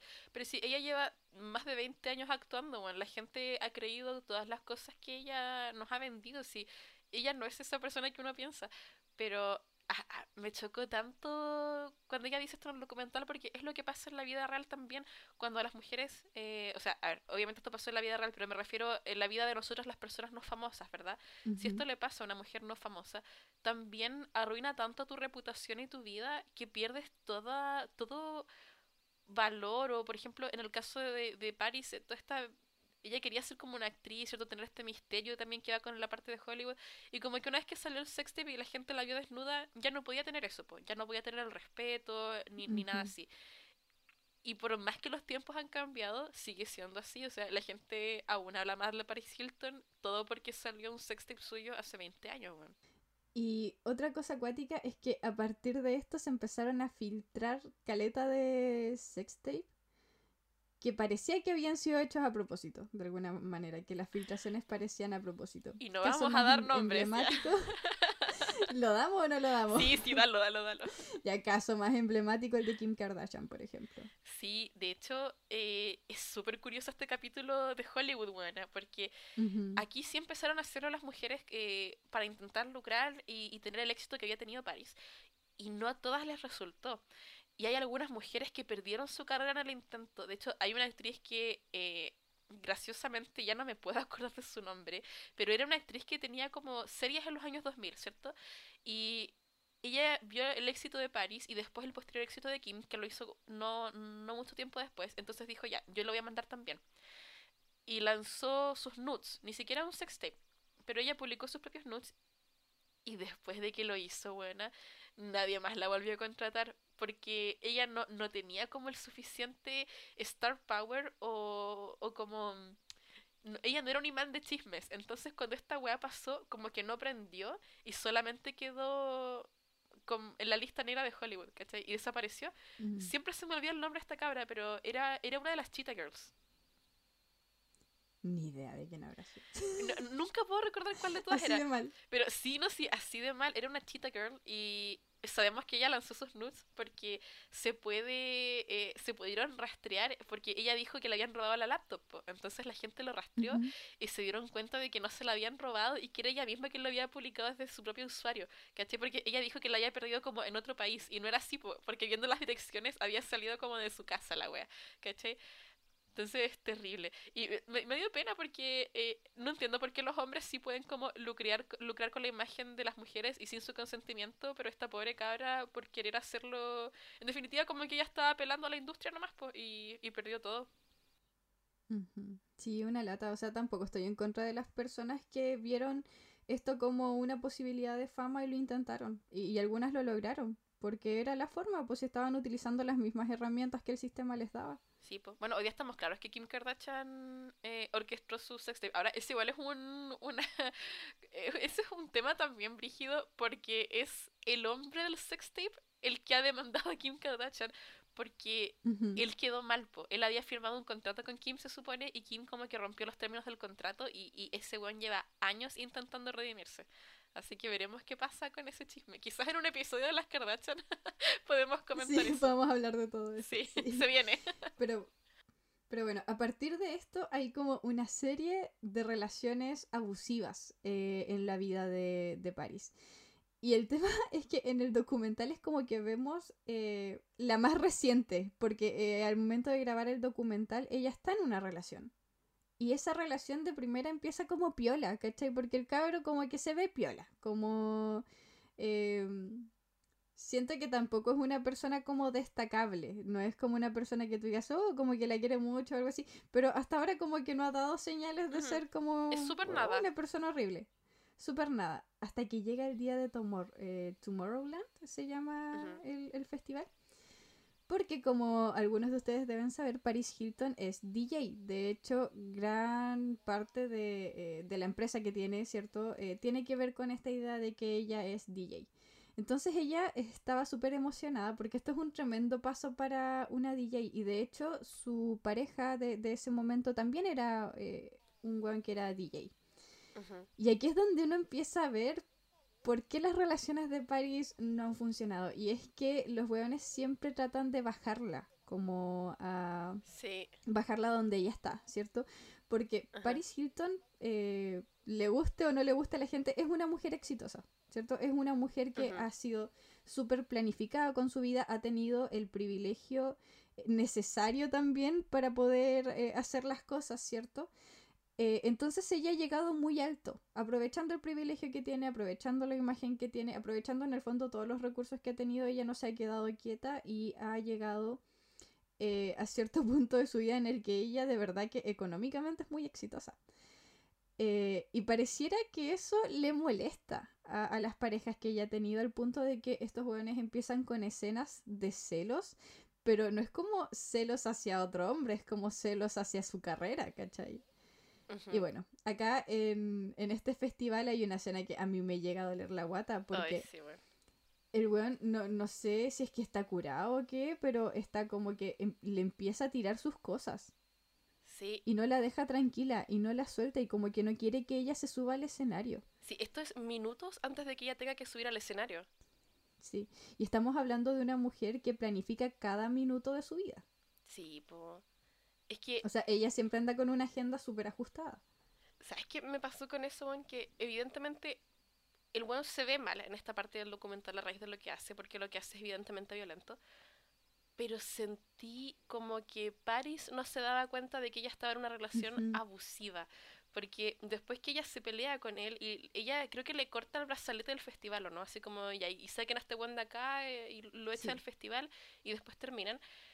Y cuando ella está hablando después de eso, dice así como, pucha, igual fue como, eh, ella usa la palabra min, ¿cierto? Fue como súper pesado de mi parte eh, haber hecho eso, porque es una de las cosas más pesadas que uno puede hacerle a alguien y, y qué lástima, pero ya no podía más, qué sé yo. Y como justificándolo, yo pensé que iba a venir la charla así como de, bueno, y esta fue mi relación abusiva, qué bueno que se acabó, pero no. Entonces siento que ella seguramente ha pasado muchas veces mucha violencia de parte de sus parejas, de todo esto hombres con complejo de pito chico, weón, que no soportan ver a una mujer exitosa, pero no se ha dado cuenta, porque pienso que igual en el mundo en que ella se mueve, eso debe ser más o menos normalizado, porque siento que los cuicos siempre tienen estas relaciones de mierda donde se dicen de todo, weón. Mm, claro. Y estas dinámicas de poder en el que la mujer como que tiene que servir, o sea, eso es lo que su mamá le enseñó toda la vida, porque ella tiene que ser una buena esposa, una buena pareja, y ser una buena pareja es como alzar al hombre, ¿cachai? Exacto, pero si yo pienso que si ella le contara esto a Katy Hilton, o si Katy Hilton quizás cuando vio el documental le quedó como, debo, así como agarrando sus perlas, así como, oh, no lo puedo creer. lo que hizo mi hija, porque este weón llega a un punto en el que le tira el computador a, a, a París y es como, es por accidente. Pero, bueno, es que uno ha visto tantas veces esa weá de que un weón te tira las cosas Mira, por entre mm, comillas por accidente y es solo para cagarte la vida, weón. A mí, yo entiendo que esta mujer es millonaria y probablemente un computador le da lo mismo, pero mi personally, yo lo mato. a mí me tendrían que meter presa por homicidio. Y a mí me un weón me tirara mis cositas y, y no solo eso, porque entendamos el impacto de esta weá, ¿cierto? le tira su computador que ya necesita para el festival que va a tocar en 5 minutos frente a millones de personas.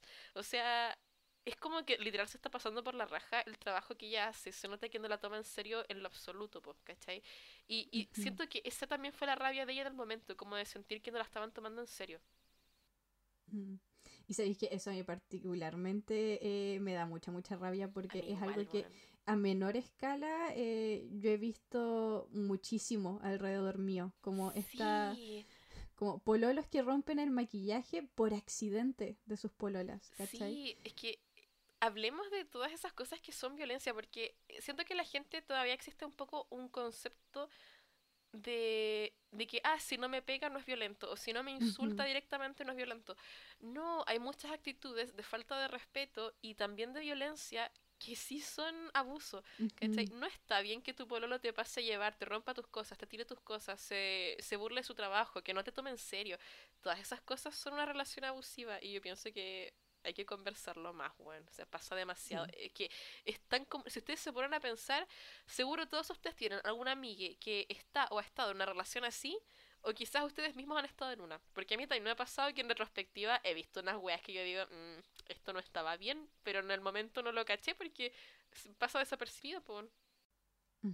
Así que ojo cuando algún amigo, amiga, amigue les diga así como, y mi pololo, mi polole me rompió tal weá que era importante para mí, pero fue un accidente, fue un accidente, no...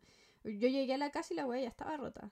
No, ahí ustedes dicen, agarra tus cosas, hay que ir a pelear. Ojo, sí.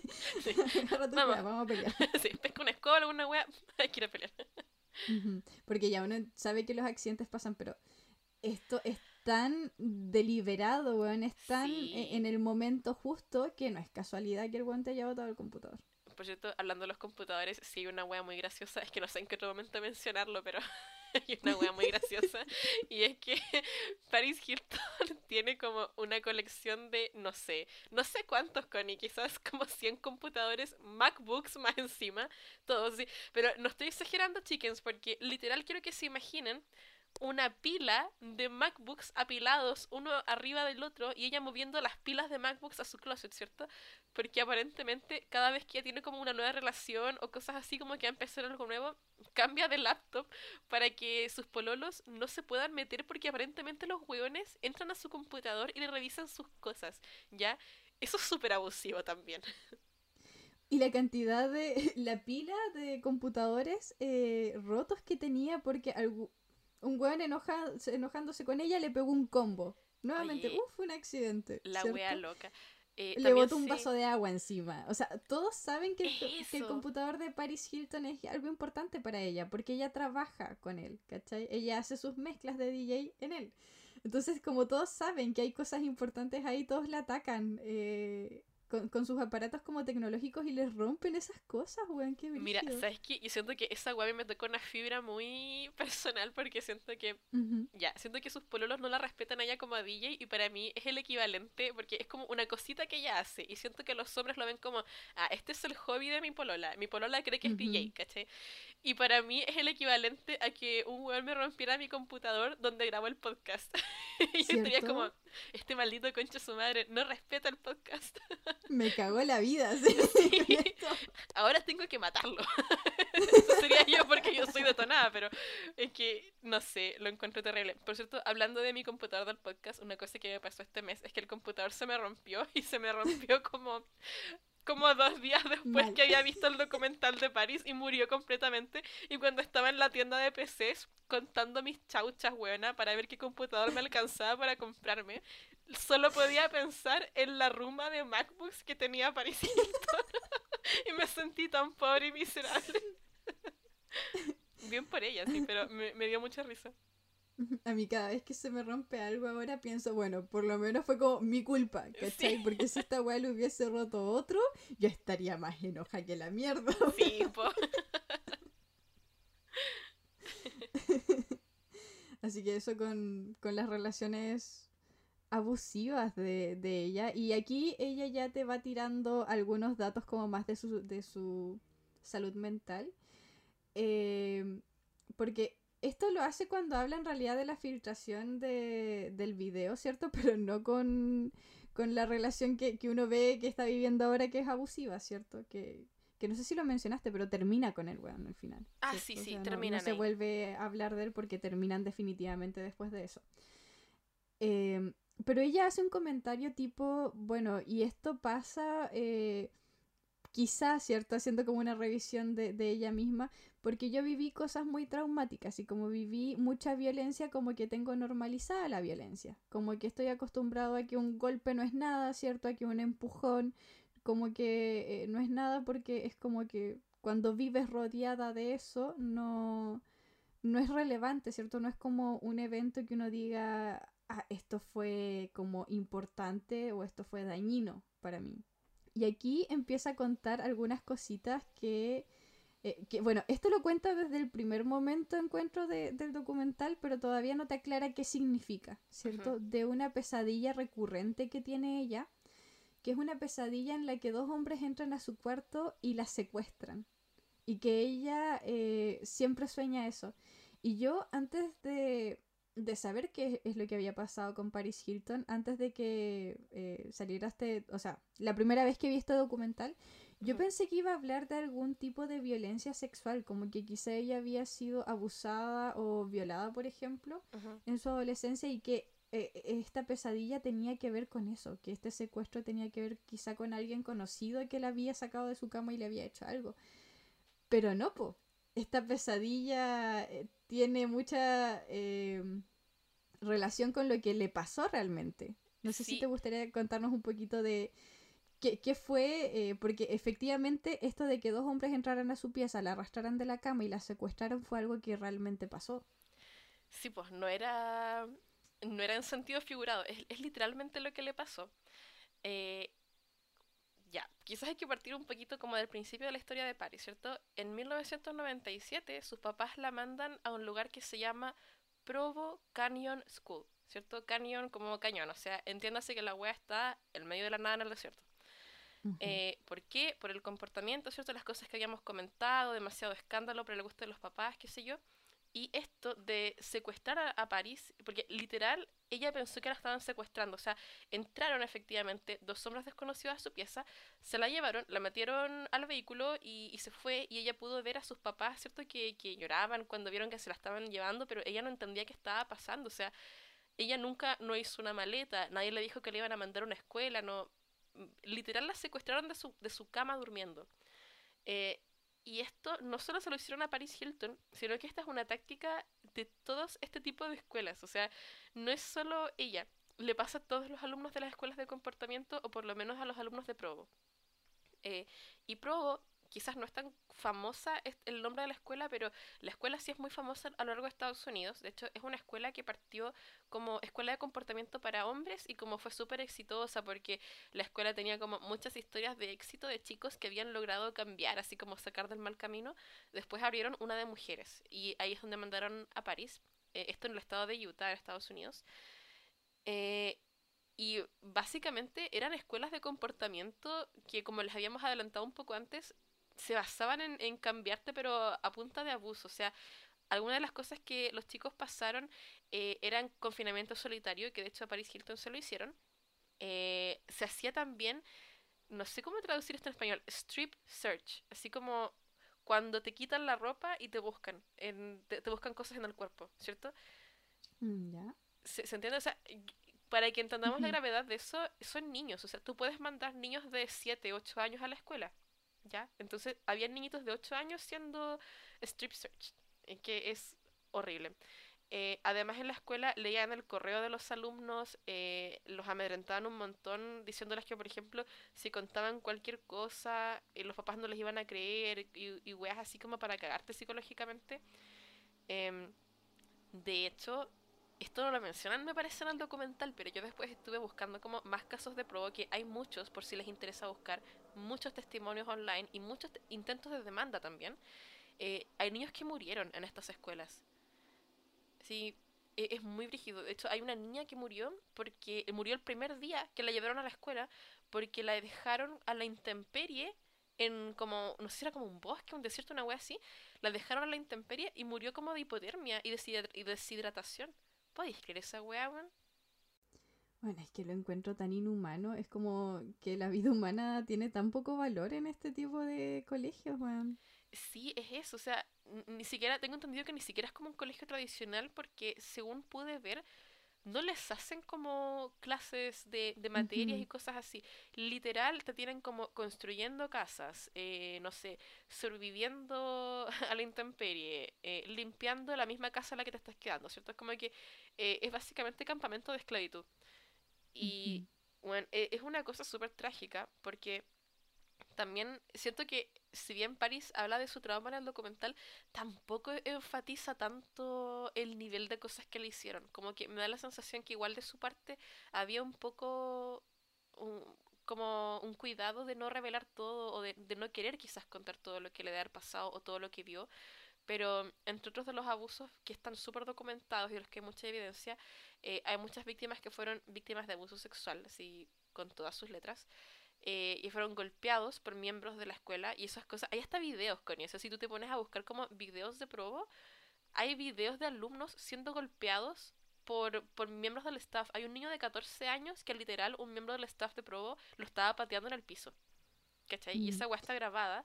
Y el problema con esta escuela es que tiene como no sé si tenemos tanto como el concepto esto en Chile, o no sé cómo se dice en español quizás, pero statutory limitations, que es cuando ya no puedes demandar, ¿cierto? Cuando como el periodo de vencimiento que tienes para hacer una demanda respecto a un tema. ¿Sí? ¿Se entiende? Sí, sí, lo entiendo. Ay, como no que... cómo se llama en Chile, pero igual tenemos ese concepto de que eh, como que tienes un periodo para demandar ciertos crímenes. ¿Cierto? Bueno, para esta escuela también hay, y es súper corto, es de cuatro años. Si no demandas dentro de cuatro años, no puedes. Eh, Y más encima, la escuela, así como que ya cuando empezaron, porque se intentó demandar muchas veces y siempre fracasaban. Y cuando se hizo una demanda que había estado empezando a agarrar vuelo, la escuela cambió de dueño, entonces ahora no se puede demandar a la escuela por los abusos de los dueños anteriores. Y ha sido una wea terrible. Eh, de hecho, si se preguntan cómo puede ser que la escuela no esté cerrada, porque, spoiler, no está cerrada, sigue funcionando. Y en la actualidad, si les interesa, pueden mandar a sus niños a prueba. O sea, es una wea impresionante. El motivo por el cual la escuela no está cerrada, así, si somos bien francos, es porque el estado de Utah, weona, gana millones y millones de dólares eh, en impuestos gracias a la escuela. Porque estas escuelas son caras, ¿ya? O sea, si bien suena súper miserable y te tienen en condiciones miserables, van puros niños de familias como relativamente pudientes, porque no es carísimo, es impensable para una familia clase media. Entonces, Utah se beneficia muchísimo.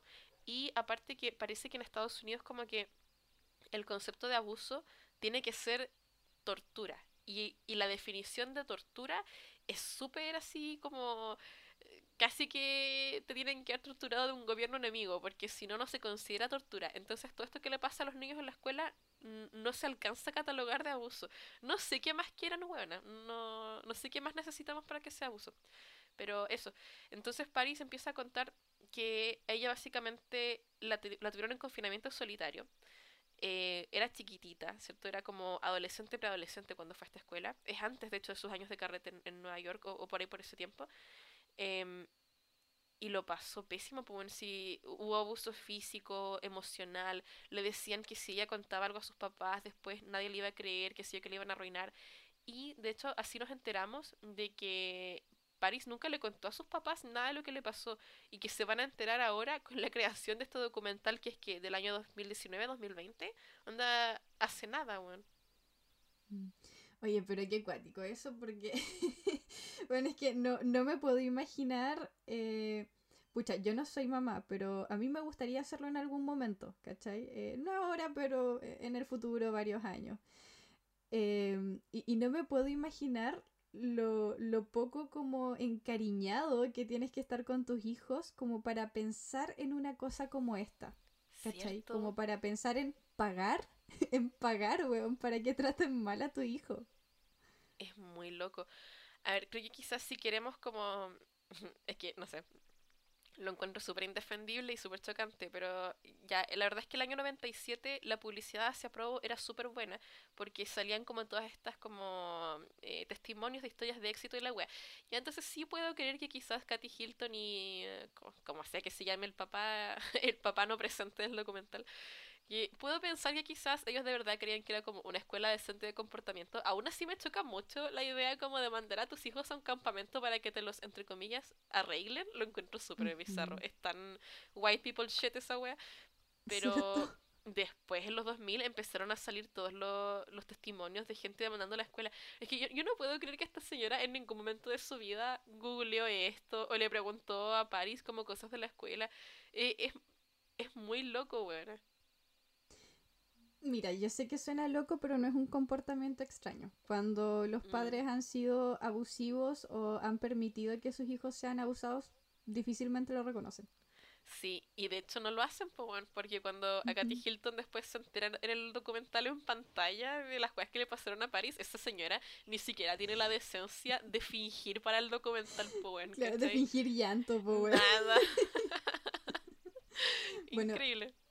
Eh, de hecho, hay una situación que comentaste un poquito que me gustaría que andemos más porque em, hablaste del confinamiento solitario, ¿cierto? E, ella cuando relata eso, relata, por ejemplo, que les daban medicamentos, medicamentos que ah, ellos mismos prescribían.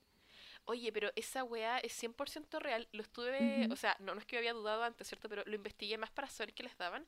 Y aparentemente de lo que se pudo saber, porque así como de análisis de drogas que se le hicieron a los niños que fueron a pro más adelante, ¿cierto? Después de que París fue, eh, les daban, les inyectaban weas y les daban pastillas, y muchas eran como pastillas para dormir o cosas que los dejaban medio dopados, weón. Entonces literal no te podías comportar mal porque estabas tan drogado que no, no podías hacer weas, po. La cosa es que ella en algún momento descubrió cómo no tomarlas, porque efectivamente eh, lo más probable es que les daban quiatepina o cosas así, ¿cachai? Como efectivamente dices tú, cosas para mantenerlos dopados. Em, eh, probablemente en dosis bastante elevadas porque por lo que contaba ella como que no como que quedaba como un zombie cuando se las tomaba entonces además debieron haber sido dosis medias peligrosas para personas a las cuales no hay que recetarlas cierto o sea estos medicamentos uno eh, o sea eh, los doctores las recetan efectivamente para personas que las necesitan ¿cachai? no para claro. no para un niño que se está portando mal entre comillas cierto eh, entonces ella averigua cómo no tomarlas, ¿cierto? Ella como que para no estar dopada y para poder darse cuenta de qué es lo que pasa, porque en un estado así de vulnerable fácilmente pueden abusar de ti y probablemente, eh, por lo que contaban otras víctimas de, de Provo, ¿cierto? Eh, era, lo que pasaba, porque eran tan vulnerables que las mismas personas que trabajaban ahí abusaban de ellas, por ejemplo, de las chicas que estaban ahí. Entonces ella deja de tomar estos medicamentos y la descubren, ¿cierto? Descubren que ella los botaba, ¿cierto? O los guardaba para no tomárselos. Y ahí eh, es cuando la desnudan y la meten eh, a, a, una cosa como sin ventanas, sin, sin nada, en donde ella no veía nada y estaba desnuda tirada en el piso frío, ¿cachai? Y ahí la dejan encerrada y dice que ella podía escuchar los gritos de sus otras compañeras alrededor y que fue como, eh, como un milagro que ella no se volviera loca en, en esa habitación. Y que de hecho algo que la mantuvo, entre comillas, como centrada fue pensar en lo que ella iba a hacer una vez que saliera de, de este lugar. Como que lo único que podía pensar era, cuando yo salga de acá voy a colocar como en marcha mi plan, ¿cierto? Claro. Eh, y este plan que ella empieza a fabricar tiene un solo objetivo y ese objetivo es jamás tener que depender de otra persona. Pensando en sus padres, ¿cierto? Jamás voy a tener que depender económicamente de otra persona. Entonces por eso tengo que crear la marca Paris Hilton. Claro, de hecho, hablemos de lo brígido que es eso, de eh, que ella específicamente quería no tener que depender de su familia como para no, no, tener que involucrarse más con ellos. Me da con las vibes de una película que se llama Lady Bird, cuando la mamá de Lady Bird, aquí hay una escena en que le está diciendo así como, y me costó tanto criarte la wea, y Lady Bird le dice a su mamá, dame un número, po, dame un número y voy a trabajar toda mi vida para devolverte ese número y no tener que verte nunca más. Y esa es la, la vibra que me da. Sí, e-, es lo mismo. Eh, tuvo ese momento ella así como... Pero encuentro que en el caso de Paris Hilton con justa razón, ¿cierto? O sea, es... Sí, Nadie quiere depender de padres que te mandan a, este, a vivir este tipo de situaciones. Son renefastos. Y ella tenía 16 años en este colegio, bueno. Era un bebecito. Sí. Bueno, sí, es todo lo que uno puede decir, como que espanto que esto sea real. Em, aquí también, cuando está contando toda esta historia, hay una escena que a mí me llama mucho la atención. Que, encuentro oh. que es muy. Le quiero pegar. que aquí te dan ganas de pegarle a alguien en esta escena. Porque ella está como con una amiga que nunca entendí muy bien quién era, pero era una amiga que como que está rondando de repente por ahí. Eh, y, está con su hermana y están como tomándose unos traguitos, como picoteando, así como full, full amigas. Y ella empieza a contar un poco de esto, ¿cierto? Y le empieza a preguntar a su hermana, oye, ¿tú te acuerdas de esto? Y la hermana es como todo el rato, no me acuerdo de esto. La hermana tiene súper bloqueado los recuerdos, pareciera, ¿cierto? Súper bloqueado los recuerdos de toda esta situación. Eh, recordemos que ella es la hermana menor, Nikki, ¿cierto? entonces era más chica cuando ella ve que secuestran a su hermana y al otro día, em, por lo que cuenta Nikki, no se permitió hacer preguntas. Es como, aquí no ha oh, pasado nada. Y estamos comiendo sin mi hermana mayor, ¿cierto? Pero aquí no ha pasado nada. E, estamos todos felices, estamos todos desayunando, el desayuno normal de siempre. Aquí no es que falte alguien, ¿cierto? Como que casi como si París no, no existiera. como si lo que hubiese pasado anoche, que fue una pesadilla, eh, desde el punto de vista también de, una hermana menor, ¿cierto? Que secuestran a tu hermana. Como que eso no pasó. Ya. Pero después, y esta es la parte en la que uno le quiere pegar a Nikki. Porque después de todo esto que te cuenta Paris, después de eh, que Paris dijera así como, y lo pasé terrible mal, y me encerraron desnuda y todo eso, Nikki va y le pregunta, oye Paris, ¿y tú alguna vez le pediste perdón a los papás?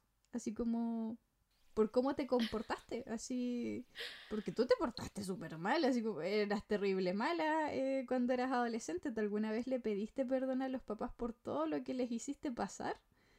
No, está buena, está, su cara está pidiendo mi puño, bueno.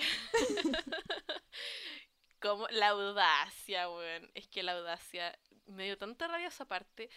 Eh, ella tenía 14 años cuando a París la llevaron al colegio y no, puedo creer que no, no, tengan como un sentimiento de, de, ni siquiera de sororidad, sino de hermandad, porque siento que si mis papás mandaran a mi hermano a una escuela así, o si a mí me hubieran mandado a una escuela, siento que nosotros generaríamos como un vínculo de, no puedo creer que los papás te hicieron esa wea, ¿cierto? ¿Cachai? Pero esta weona no, esta no es gente, weón. es que no lo puedo entender. Y sabes, aquí es donde yo, porque yo aquí estaba odiando a Nikki Hilton, la sigo odiando. Y después cuando muestran a Katy hablando del abuso de París, cuando ella se entera de todo esto, ¿cierto? Ahí yo me di cuenta de que Nikki Hilton es su mamá. Son exactamente iguales y ven la situación igual. Porque yo no creo, o sea, puede ser que Nikki no se acuerde mucho o no sepa mucho de lo que pasó, pero me da la impresión de que Nicky quizás se acuerda, solo que tiene una visión de la situación que se alinea con la visión de sus padres, como que ellos le estaban haciendo un favor a París, ¿cierto? Y que las cosas malas que puedan haber pasado, bueno, son cosas que pasan, ¿cierto? Un error lo comete cualquiera, lo veo como una wea medio así. Entonces, no sé, solo estoy diciendo que donde vea a esta huevona, le saco la mierda. Ahí la dejo. Si viene esta culia de Chile, le pego. Oye, otra cosa que me acordé de esa situación, porque esa situación es súper incómoda de ver, porque la amiga, yo siento que eh, me, me recordó un poco lo que nos pasa a nosotras de repente cuando contamos situaciones trágicas. La amiga no podía dejar de reírse. Oh, sí. Y era súper incómodo porque uno veía que no era una risa de como, oh, oh, qué chistoso, sino que era como... es, exactamente esa risa, buena. ¿Y a quién no le ha pasado, weón? Sí, qué situación más incómoda porque te imaginas ser amiga de, de Paris Hilton así y una amiga piola porque evidentemente es una persona no famosa. Claro. Eh, y, una amiga piola así y estar tomándote una champañita y que de repente está buena se ponga a contar sus traumas pero frígidos, frígidos de infancia y que en lugar de... Eh, de que su hermana le diga así como, pucha, que lata lo que pasó, o colocarse en el mismo tono, ¿La rete? Imagínate, esa... yo, yo estaría peor que esa amiga. yo no sabría dónde arrancarme, weón. ¿Con dónde me escondo? Mira, la, la Emi tiene unas fotos donde pone la cara que yo pondría. No sé explicarlo, pero voy a, voy a poner las fotos después en el post del episodio para que vean cómo estaría yo en esa situación. Cuando pone así como esa cara de problema con ojos grandes y con sus manitos de velociraptor, así como, ¿qué? ¿Qué le dijo? ¿Qué le dijo qué? Sí, y así como mirando para los dos lados, así como, ya, y, y respóndele, respóndele. Pero bueno, después de que pasa esto, eh, nos muestran en el documental la campaña que París está haciendo que se llama Breaking Code Silence, rompiendo el código de silencio, porque estas escuelas como Provo tienen un código de silencio. Es como la Marina, así como Don't Ask, Don't Tell, una web medio similar, donde no puedes decir nada de, de las weas terribles que te hacen ahí.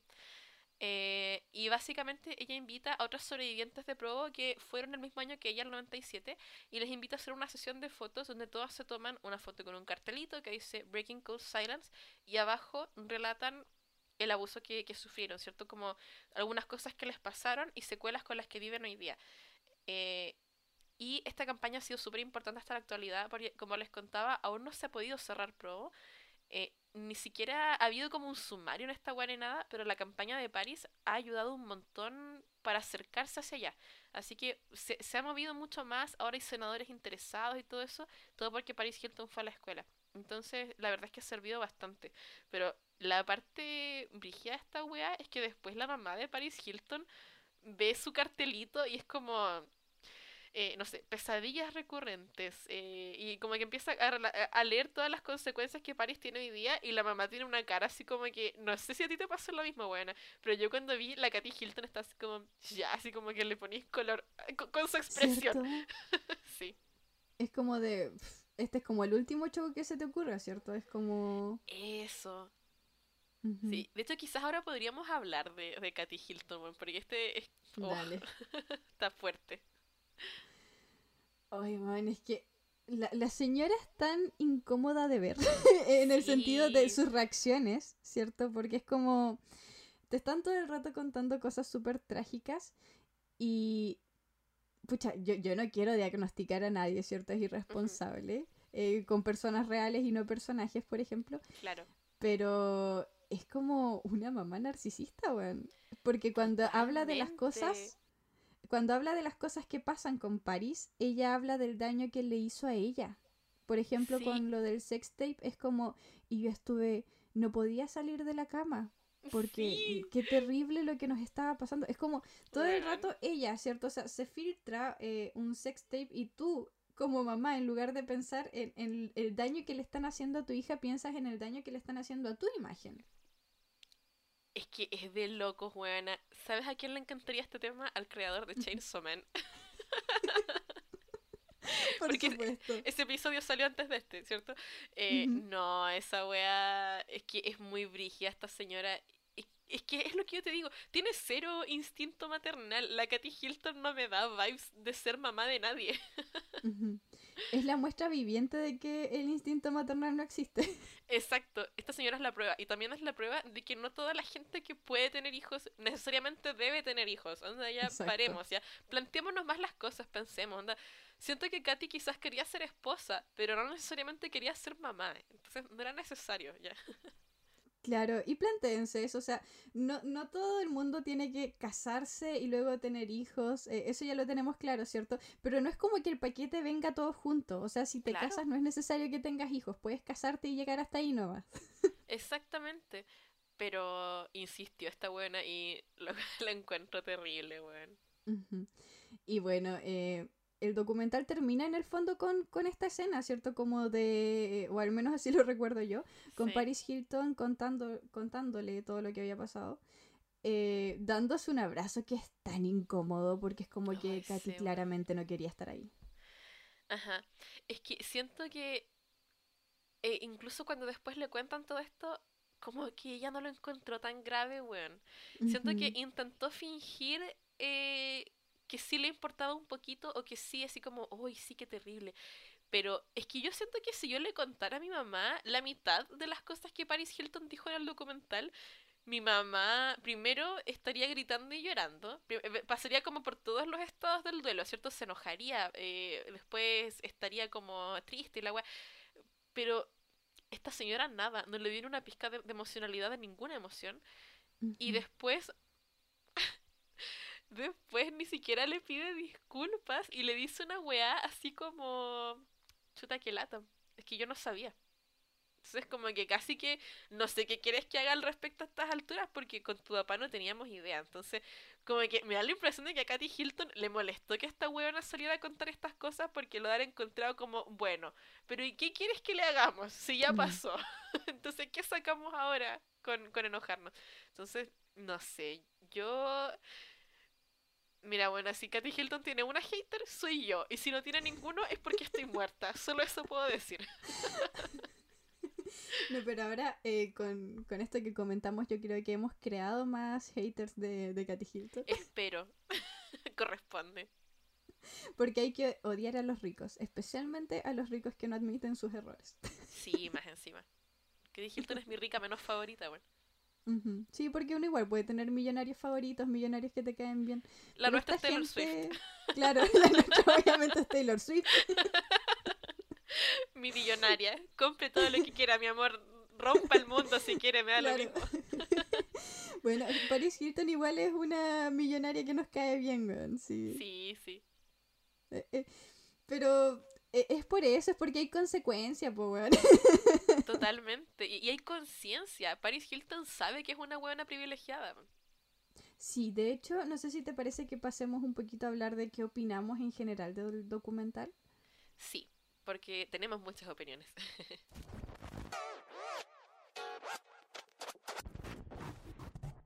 Bueno, una cosa eh, cuando hablamos de esto en la que ambas estábamos de acuerdo es que a diferencia de otras celebridades eh, que fingen como ser clase media, que fingen venir de abajo, Paris Hilton sabe Paris Hilton sabe completamente que ella no viene de allá.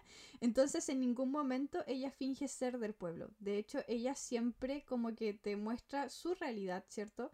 Muy consciente de que esta no es la esto no es normal, o sea, esta vida no es normal, no, no es algo con lo que... Hay muchas cosas con las que tú no vas a empatizar, ¿cachai? Eh, porque ella no es igual que nosotros, e, ella no nació en el mismo lugar que nosotros, ella nació en cuna de oro, entonces todo el rato eh, muestra lo privilegiada que es sin avergonzarse de eso, sin sentir vergüenza por donde, de, o sea, de, de dónde viene, ¿cierto? Y a, mí eso me gusta mucho, lo encuentro refrescante porque siento que siento que no es solo nosotras, sino que mucha gente hoy día está chata de la gente millonaria que finge ser más del pueblo de lo que son realmente, cuando uno no les está pidiendo eso, porque uno sabe que no lo son. Yo sé que Paris Hilton jamás va a poder entender mi vida, entonces para mí está bien, y me gusta que ella también lo sepa, y me gusta que me muestre su vida tal cual es, porque la verdad es que encuentro mucho más interesante ver las cosas que ella efectivamente hace en su tiempo real, sus verdaderos hobbies. Eh, por ejemplo, ella cuenta que ya, es cierto, tiene estas pilas de MacBooks, tiene, eh, ella nunca se pone un mismo outfit dos veces, o sea, son weas que yo no encuentro que están bien, pero mm, prefiero ver eso a que me estés mintiendo en mi cara, así como, ciudadano promedio, yo entiendo tu lucha, bueno, que no, no puedo con ese tipo de celebridades, pero siento que estamos viendo un vuelco en la opinión pública respecto a eso. Sí, es que hay que ser realistas, o sea, cuando cuenta eso de que nunca ha usado la misma ropa dos veces, o sea, bueno, qué brígido. Sí. Sí, porque uno pensaría. que contamina a esta mujer, weón. Oye, a mí esa wea siempre me da un montón de risa porque muchas celebridades lo dicen. Creo que Mariah Carey también dice una wea parecida y siempre lo encuentro tan gracioso porque mi primer pensamiento es como, pero si son tan ricos, ¿por qué no compran lavadora, weón? Si no son tan caras tampoco. Sí. no es como, ¿acaso lavar es de pobres? No entiendo. ¿Cómo no vas a tener como eh, un buzo regalón, weón? ¿Cómo? Sí, que fome ese rico, bueno. Imagínate que te guste caleta outfit, pero no, no me lo puedo poner dos veces porque soy muy millonaria para eso. Qué penca, weón. Yo tengo el vestido que lo he ocupado para todo, para la graduación de octavo, para funeral, para matrimonio, todas las weas. Así versátil, po. Porque no sabe que ese le queda bien, pues entonces hay que utilizarlo todas las veces que sea posible. Pero en general me pasa, me pasa con este documental que me gustó harto, solo que siento que va no, no que va, que, porque es en pasado. Siento que alienó a mucha gente. Porque la verdad es que si no eres fan de Paris Hilton, siento que no hay ninguna motivación para verlo. Eh, la parte que es de interés general viene hacia el final del documental, además. Entonces yo no sé si alguien que no haya sido por lo menos simpatizante de Paris Hilton vio el documental hasta el final. Porque más de dos tercios del documental son sobre ella, su vida, su escalada a la fama, eh, su privilegio, sus relaciones, y creo que si no eres fan o seguidor de Paris, no, no tendría ningún interés para ti.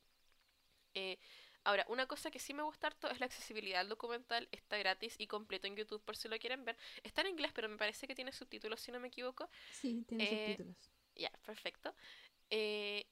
pero siento que no... A ver, siento que el problema del documental es que revela cosas nuevas sobre Paris Hilton, pero a la vez no anda demasiado en ninguna, cosa que no, no necesariamente está mal, solo que no sé si me gustó tanto la línea narrativa del documental en general, porque pasar de repente de cosas así como eh, The Simple Life, su carrera de DJ, a después el, el abuso que sufrió y poner el abuso como como un afterthought, como una cosa que viene hacia el final nomás para cerrar la historia, ¿cierto?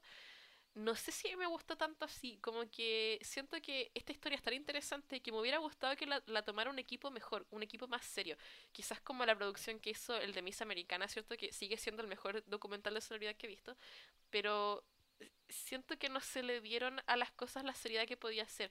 Como no había una storyline. ¿Cachai? Claro. Sí, como dices tú, de hecho yo hice el experimento de ver este documental con una persona que no, mm. no cacha nada de, de Paris Hilton, como que cacha me que, interesa. que cacha como la caricatura, ¿cierto? Eh, a partir, por ejemplo, del episodio de South Park, de, de Paris Hilton con el Chihuahua, ¿cachai? Esa es como la imagen que tiene. Y efectivamente no enganchó con nada de la primera mitad del documental. De hecho, hasta como que le cayó mal. Claro, es que es eso, porque estás viendo como a una persona que solo es muy privilegiada y que no te importa nada y de la que no sabes nada. Entonces, siento que ese es el error de este documental. Y, y mi pregunta es, ¿lo, pudo ver hasta el final? Mm, no, porque se fue a comer y luego cuando volvió estaba en la parte del abuso y ahí fue como... Terrible. O sea, porque me pasó que eh, con, con, mi pareja, ¿cierto? Que él estaba viendo y ella hablaba de no poder dormir, ¿cierto? Por este tema de las pesadillas.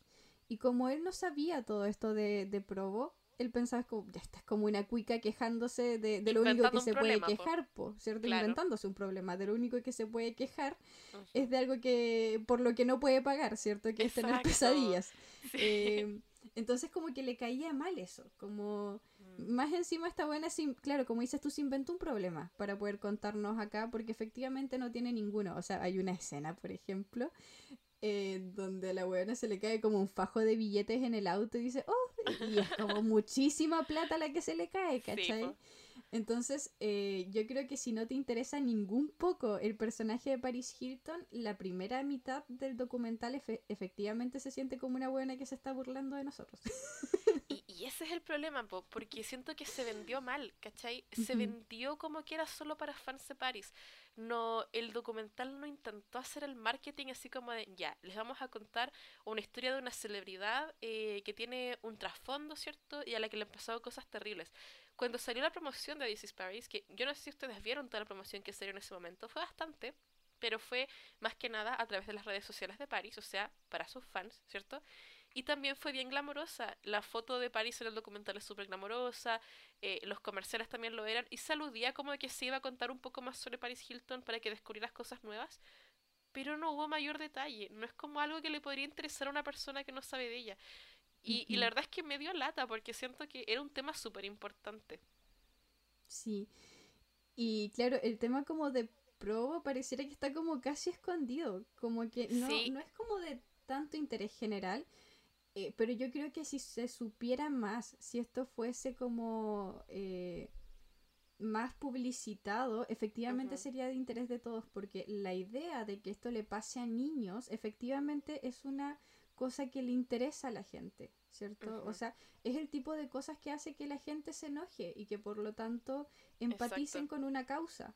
O sea, eh, lo mismo, ¿cierto? Eh, como les decía, yo lo vi con una persona a la que no le interesa Paris Hilton, pero que sí le interesan las infancias. Entonces, ver que hay niños que sus familias pagan para que los manden a estos lugares y los maltraten y tengan que guardar el secreto y luego tengan todos estos traumas, es de interés de todos, o sea, no es de interés solamente de los fans de Paris Hilton o de eh, otras celebridades, porque acá otro detalle que se mandan en este documental dan a entender de que hay muchas celebridades que pasaron por Provo, pero ninguna antes de Paris Hilton ha hablado del tema. Ajá, y de hecho creo que a posteriori tampoco, bueno. Porque igual es como una cosa considerada tabú y vergonzoso. Y, y encuentro genial que Paris haya atrevido a hacerlo. Pero qué lástima que, que sepamos todas del sextape, pero no toda la gente sabe del abuso en Provo, ¿cachai? Es muy brígido.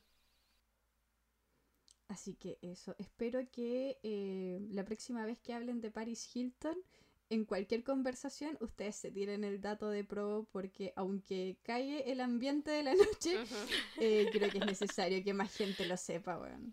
Sí, ya lo veo así como alguien tirándose un chiste misógino de Paris Hilton en una fiesta, pero como los chickens ahora saben que Paris también es nuestra madre, van a tirarse el dato de probo y van a cagar todo el karaoke y va a llegar hasta ahí.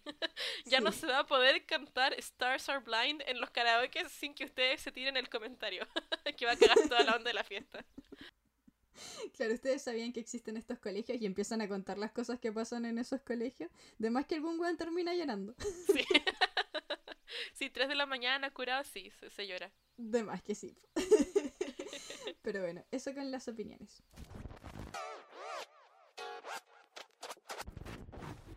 ¿Te parece, Chapi, si pasamos ahora a las conspiraciones que tenemos relacionadas a este tema? Sí, de hecho, eh, este está gracioso porque siento que no tenemos tantas conspiraciones de Paris en sí, pero nos fuimos por un tubo investigando a Nicky Hilton y terminamos así como investigando familias milenarias que son dueñas del mundo. Pero creo que el único chisme quizás o conspiración, porque es una conspiración de París, reciente es que eh, hace poquito, si fue hace un par de semanas, Paris Hilton, eh, un par de semanas entendiéndose que estamos a fines de enero, ¿cierto? Sí, pongo en contexto porque esto va a estar añejo después. Pero eh, Paris fue un cumpleaños de, una, de un actor que no sé, no sé qué wea hace, pero es un actor relativamente conocido. Entonces fue al cumpleaños y subió una foto, subió como un carrusel de fotos en Instagram, donde sale fotos de la fiesta, ella en la fiesta, qué sé yo. Y una de las fotos es ella con Britney Spears y con el actor. Entonces la gente entendió que Paris Hilton estaba diciendo que Britney había ido al cumpleaños del actor. Y después Britney hizo un post en Instagram, porque era súper rara la web. Y Britney hizo un post en Instagram diciendo, yo no sé qué es esto de que yo estuve en la fiesta de no sé quién, yo no he ido al cumpleaños de nadie en Dios sabe cuántos años, así que cualquier cosa de que yo fui en cumpleaños es mentira. Y lo dijo así con todas sus letras, pues. Entonces la gente quedó como, oh, Paris Hilton photoshopeó la foto de Britney Spears en la fiesta y la wea. Aparentemente no, ¿ya? Pero ¿cuál es el sentido de esta conspiración? Es que Paris Hilton, junto con otras celebridades que asistieron al matrimonio de Britney, como les comentamos anteriormente en otro episodio, eh, están como manteniendo la farsa de que Britney está libre cuando realmente no está libre. Y que parte de eso eh, es como hablar, hacer estas entrevistas medias raras que hacen las celebridades ahora de Britney Spears, o subir fotos con ella en weas donde no ha estado, ¿cierto? Hay toda una conspiración de que Britney Spears tiene un doble aparte, entonces como que se prestó para mucho web esta web. Pero aparentemente creo que la conspiración es fake porque hasta donde podía averiguar parece que la foto es antigua y Paris solamente estaba como compartiendo una foto antigua de ella y una amiga con este actor. No que ella estaba diciendo que Paris fue a la fiesta, que, Britney fue a la fiesta. Y después ella subió en los comentarios así como, yo no he photoshopeado nada y tampoco dije que ella fue al cumpleaños, solo se malentendió. Pero agarró mucho vuelo, Connie. Sí, es que la gente está muy preocupada por Britney. Entonces me hace Entendible. Es entendible, es entendible. En volada, eh, pucha, es que no sigo tanto en las redes sociales a París, pero me imagino que será como cuando uno sube el resumen de, del año, así, o el resumen de enero, y sube cualquier hueá descontextualizada, una, así como un queque que te comiste la primera semana junto con las fotos de las vacaciones del, que fueron tomadas el 30, ¿cachai? ¿Las subiste todas nomás? Porque eres clase media y los momentos de disfrute son tan pocos que hay que subirlos todos. Claro.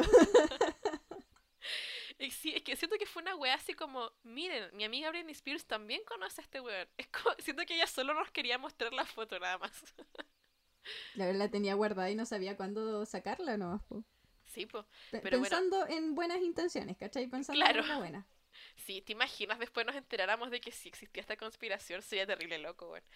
Vamos a ver si el tiempo nos da la razón. ha habido cosas más locas sobre. Literal. que se han confirmado, entonces hay cosas peores. Sí, esta sería la que menos me sorprendería. Bueno, pero aquí no llegaron nuestras conspiraciones solamente, porque como les decía, si bien no encontramos más chisme de, de París, sí nos fuimos por un tubo porque Nikki Hilton está casada con James Rothschild, que si el nombre no les dice nada, porque la verdad es que el bueno es súper nada, la familia Rothschild es una de las familias más poderosas del mundo. Entonces con la Connie nos pusimos a ver qué conspiraciones había de esta familia, porque obvio que siempre hay conspiraciones de la gente muy rica y pillamos algunas cosas, ¿cierto?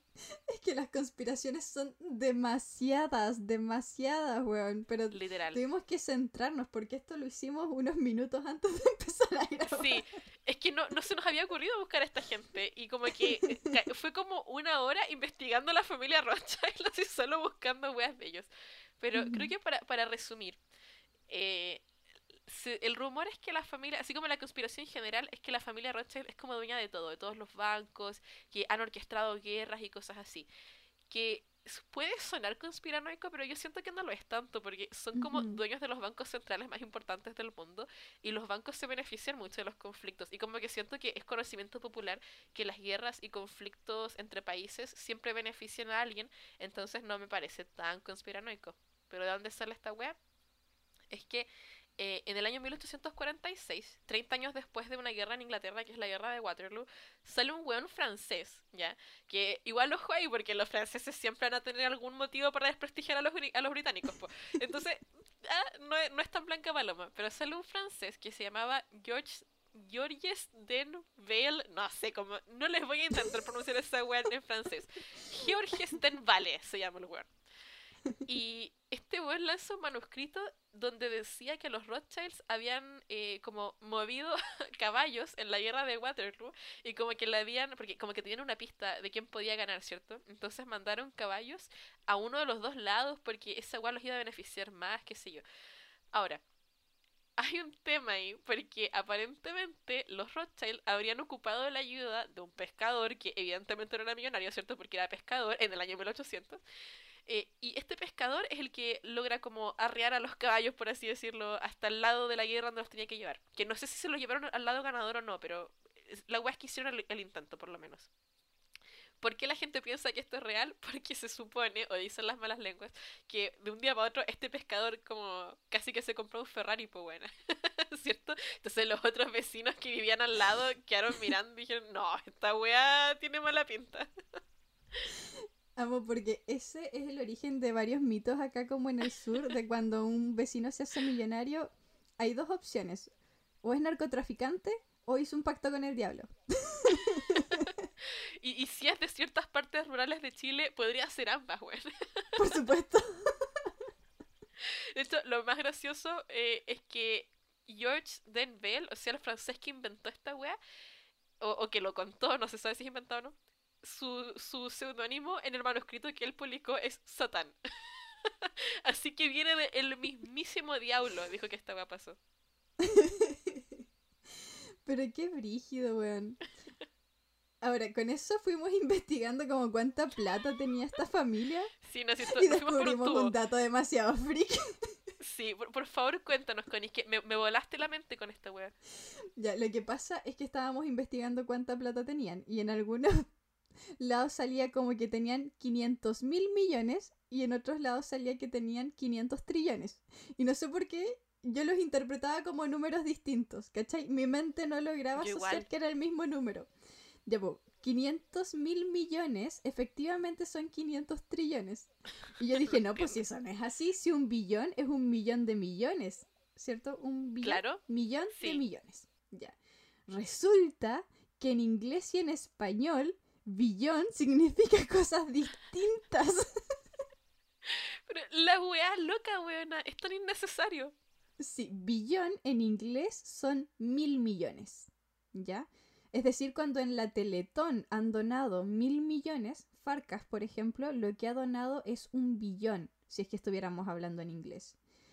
¿Ya? Qué brígido, güey. Pero en español, un billón son un millón de, millones, ¿cachai? de hecho, así como en matemáticas simple, o para la gente que no sabe nada de números como yo, porque yo no entiendo la wea que está explicando la Connie, como yo lo entendí es que en, en Gringolandia un billón sería el número, ¿cierto? Ya, pongamos un 1. Un 1 con 9 ceros. y en Latinoamérica, o, o, quizás en España también, pero en Latinoamérica un billón sería un 1 con 12 ceros. O sea, escaleta. Escaleta, po, weón. ya, y aquí tengo una, una, conspiración que quisiera agregar, porque la familia Rothschild aparentemente es quizás la familia con más plata del mundo, porque busqué a los Rockefeller, que yo pensaba que tenían más plata, pero no, los Rothschild tienen más plata que los Rockefeller, o sea, es una cantidad asquerosa de plata, ya, plata que jamás vamos a ver. Entonces, a raíz de esta conversación con la Connie, buscamos cuánto vale Farcas. Farcas vale aproximadamente 70 millones. ¿ya? Una cantidad modesta, dirán ustedes. Pero ¿sabes qué, buena? Yo siento que Farcas es un billonario, tanto gringo como latino. Solo que él no ha mantenido su fortuna, pues si el weón la dona. Entonces Farcas es el tipo de millonario que los demás podrían ser si donaran su plata en vez de tenerla guardada como weones, weón. Ahí la dejo. Sí, exacto. Entonces, cuando con la Connie decimos Eat the Rich, son todos menos Taylor Swift, Farkas y la familia de Ryan Reynolds. Nadie más. Esas son las únicas excepciones de este podcast. Es que claro, cuando uno habla de eh, hay que odiar a los ricos, uno se refiere a la familia Rothschild, pues, familias que crean conflictos porque se benefician de ellos.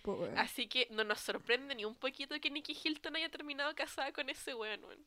Que por favor googleenlo, googleen a James Rothschild o pónganle esposo de Nicky Hilton, si esa es la weá que es, pues si no hace nada más. Eh, es literal, Elon Musk. es como el lugar más desabrido. Yo le decía a la Connie, es como la margarina personificada, ¿cierto? Esa es la vibe que me da ese weón. Ahora, hay que hablar de una cosa que descubrimos o que asumimos un poco en relación a esto, de ciertos dichos antisemitas que nacen a ah, partir de la familia Rothschild, porque la familia Rothschild, por lo que entendemos, eh, o por lo que estuvimos investigando, eh, es una familia judía. Sí. ¿Cierto? Entonces hay todo como eh, una idea antisemita, ¿cierto? Y conspiranoica de la gente que es antisemita de decir que los judíos controlan el mundo. Y es como, no, no es que los judíos controlen el mundo, lo hace la gente millonaria, pero coincidentemente son judíos, ¿cachai? Claro, esa, esa es la weá que pasa, pues sí, obviamente las familias como que se casan entre ellos, ¿cachai? Como entre primos y weá, es, es, it's giving cuicos, weón, es cuicos pero a gran escala.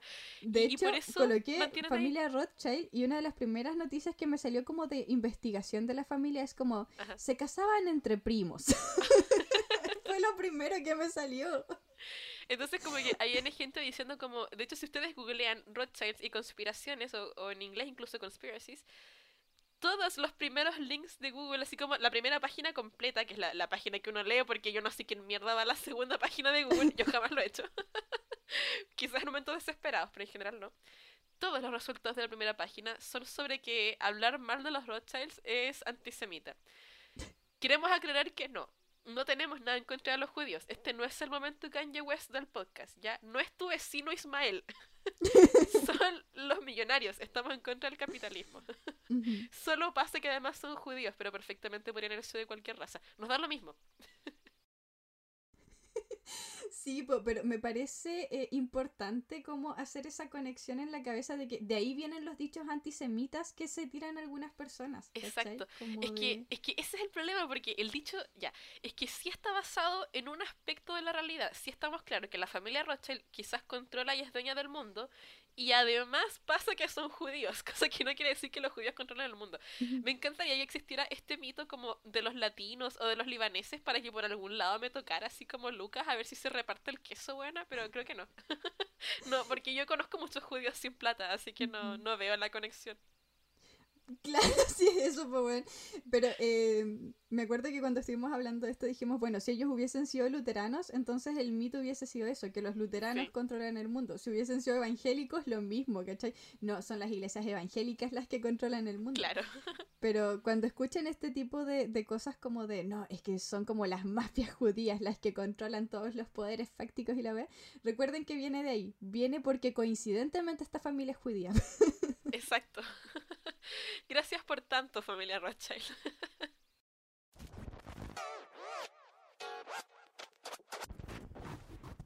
ya, chickens. Entonces yo creo que lo podemos dejar hasta ahí. Eh, yo creo que toda la narrativa Rothschild debe ser súper interesante. Ojalá, eh, si tienen más tiempo, revisen, investiguen. Pero recuerden tener esa altura de mira de eh, cuando pillen cosas como antisemitas, decir como, ya. No sean Kanye West. sí. Si, si Kanye West estaría de acuerdo, entonces está mal. Pero cuestionenlo harto. sí. Pero bueno, chicos, dejémoslo hasta acá. Eh, recuerden seguirnos en nuestras redes sociales, Instagram, YouTube, TikTok. Nos encuentran en todas partes como Mi Vida en Series, guion bajo podcast.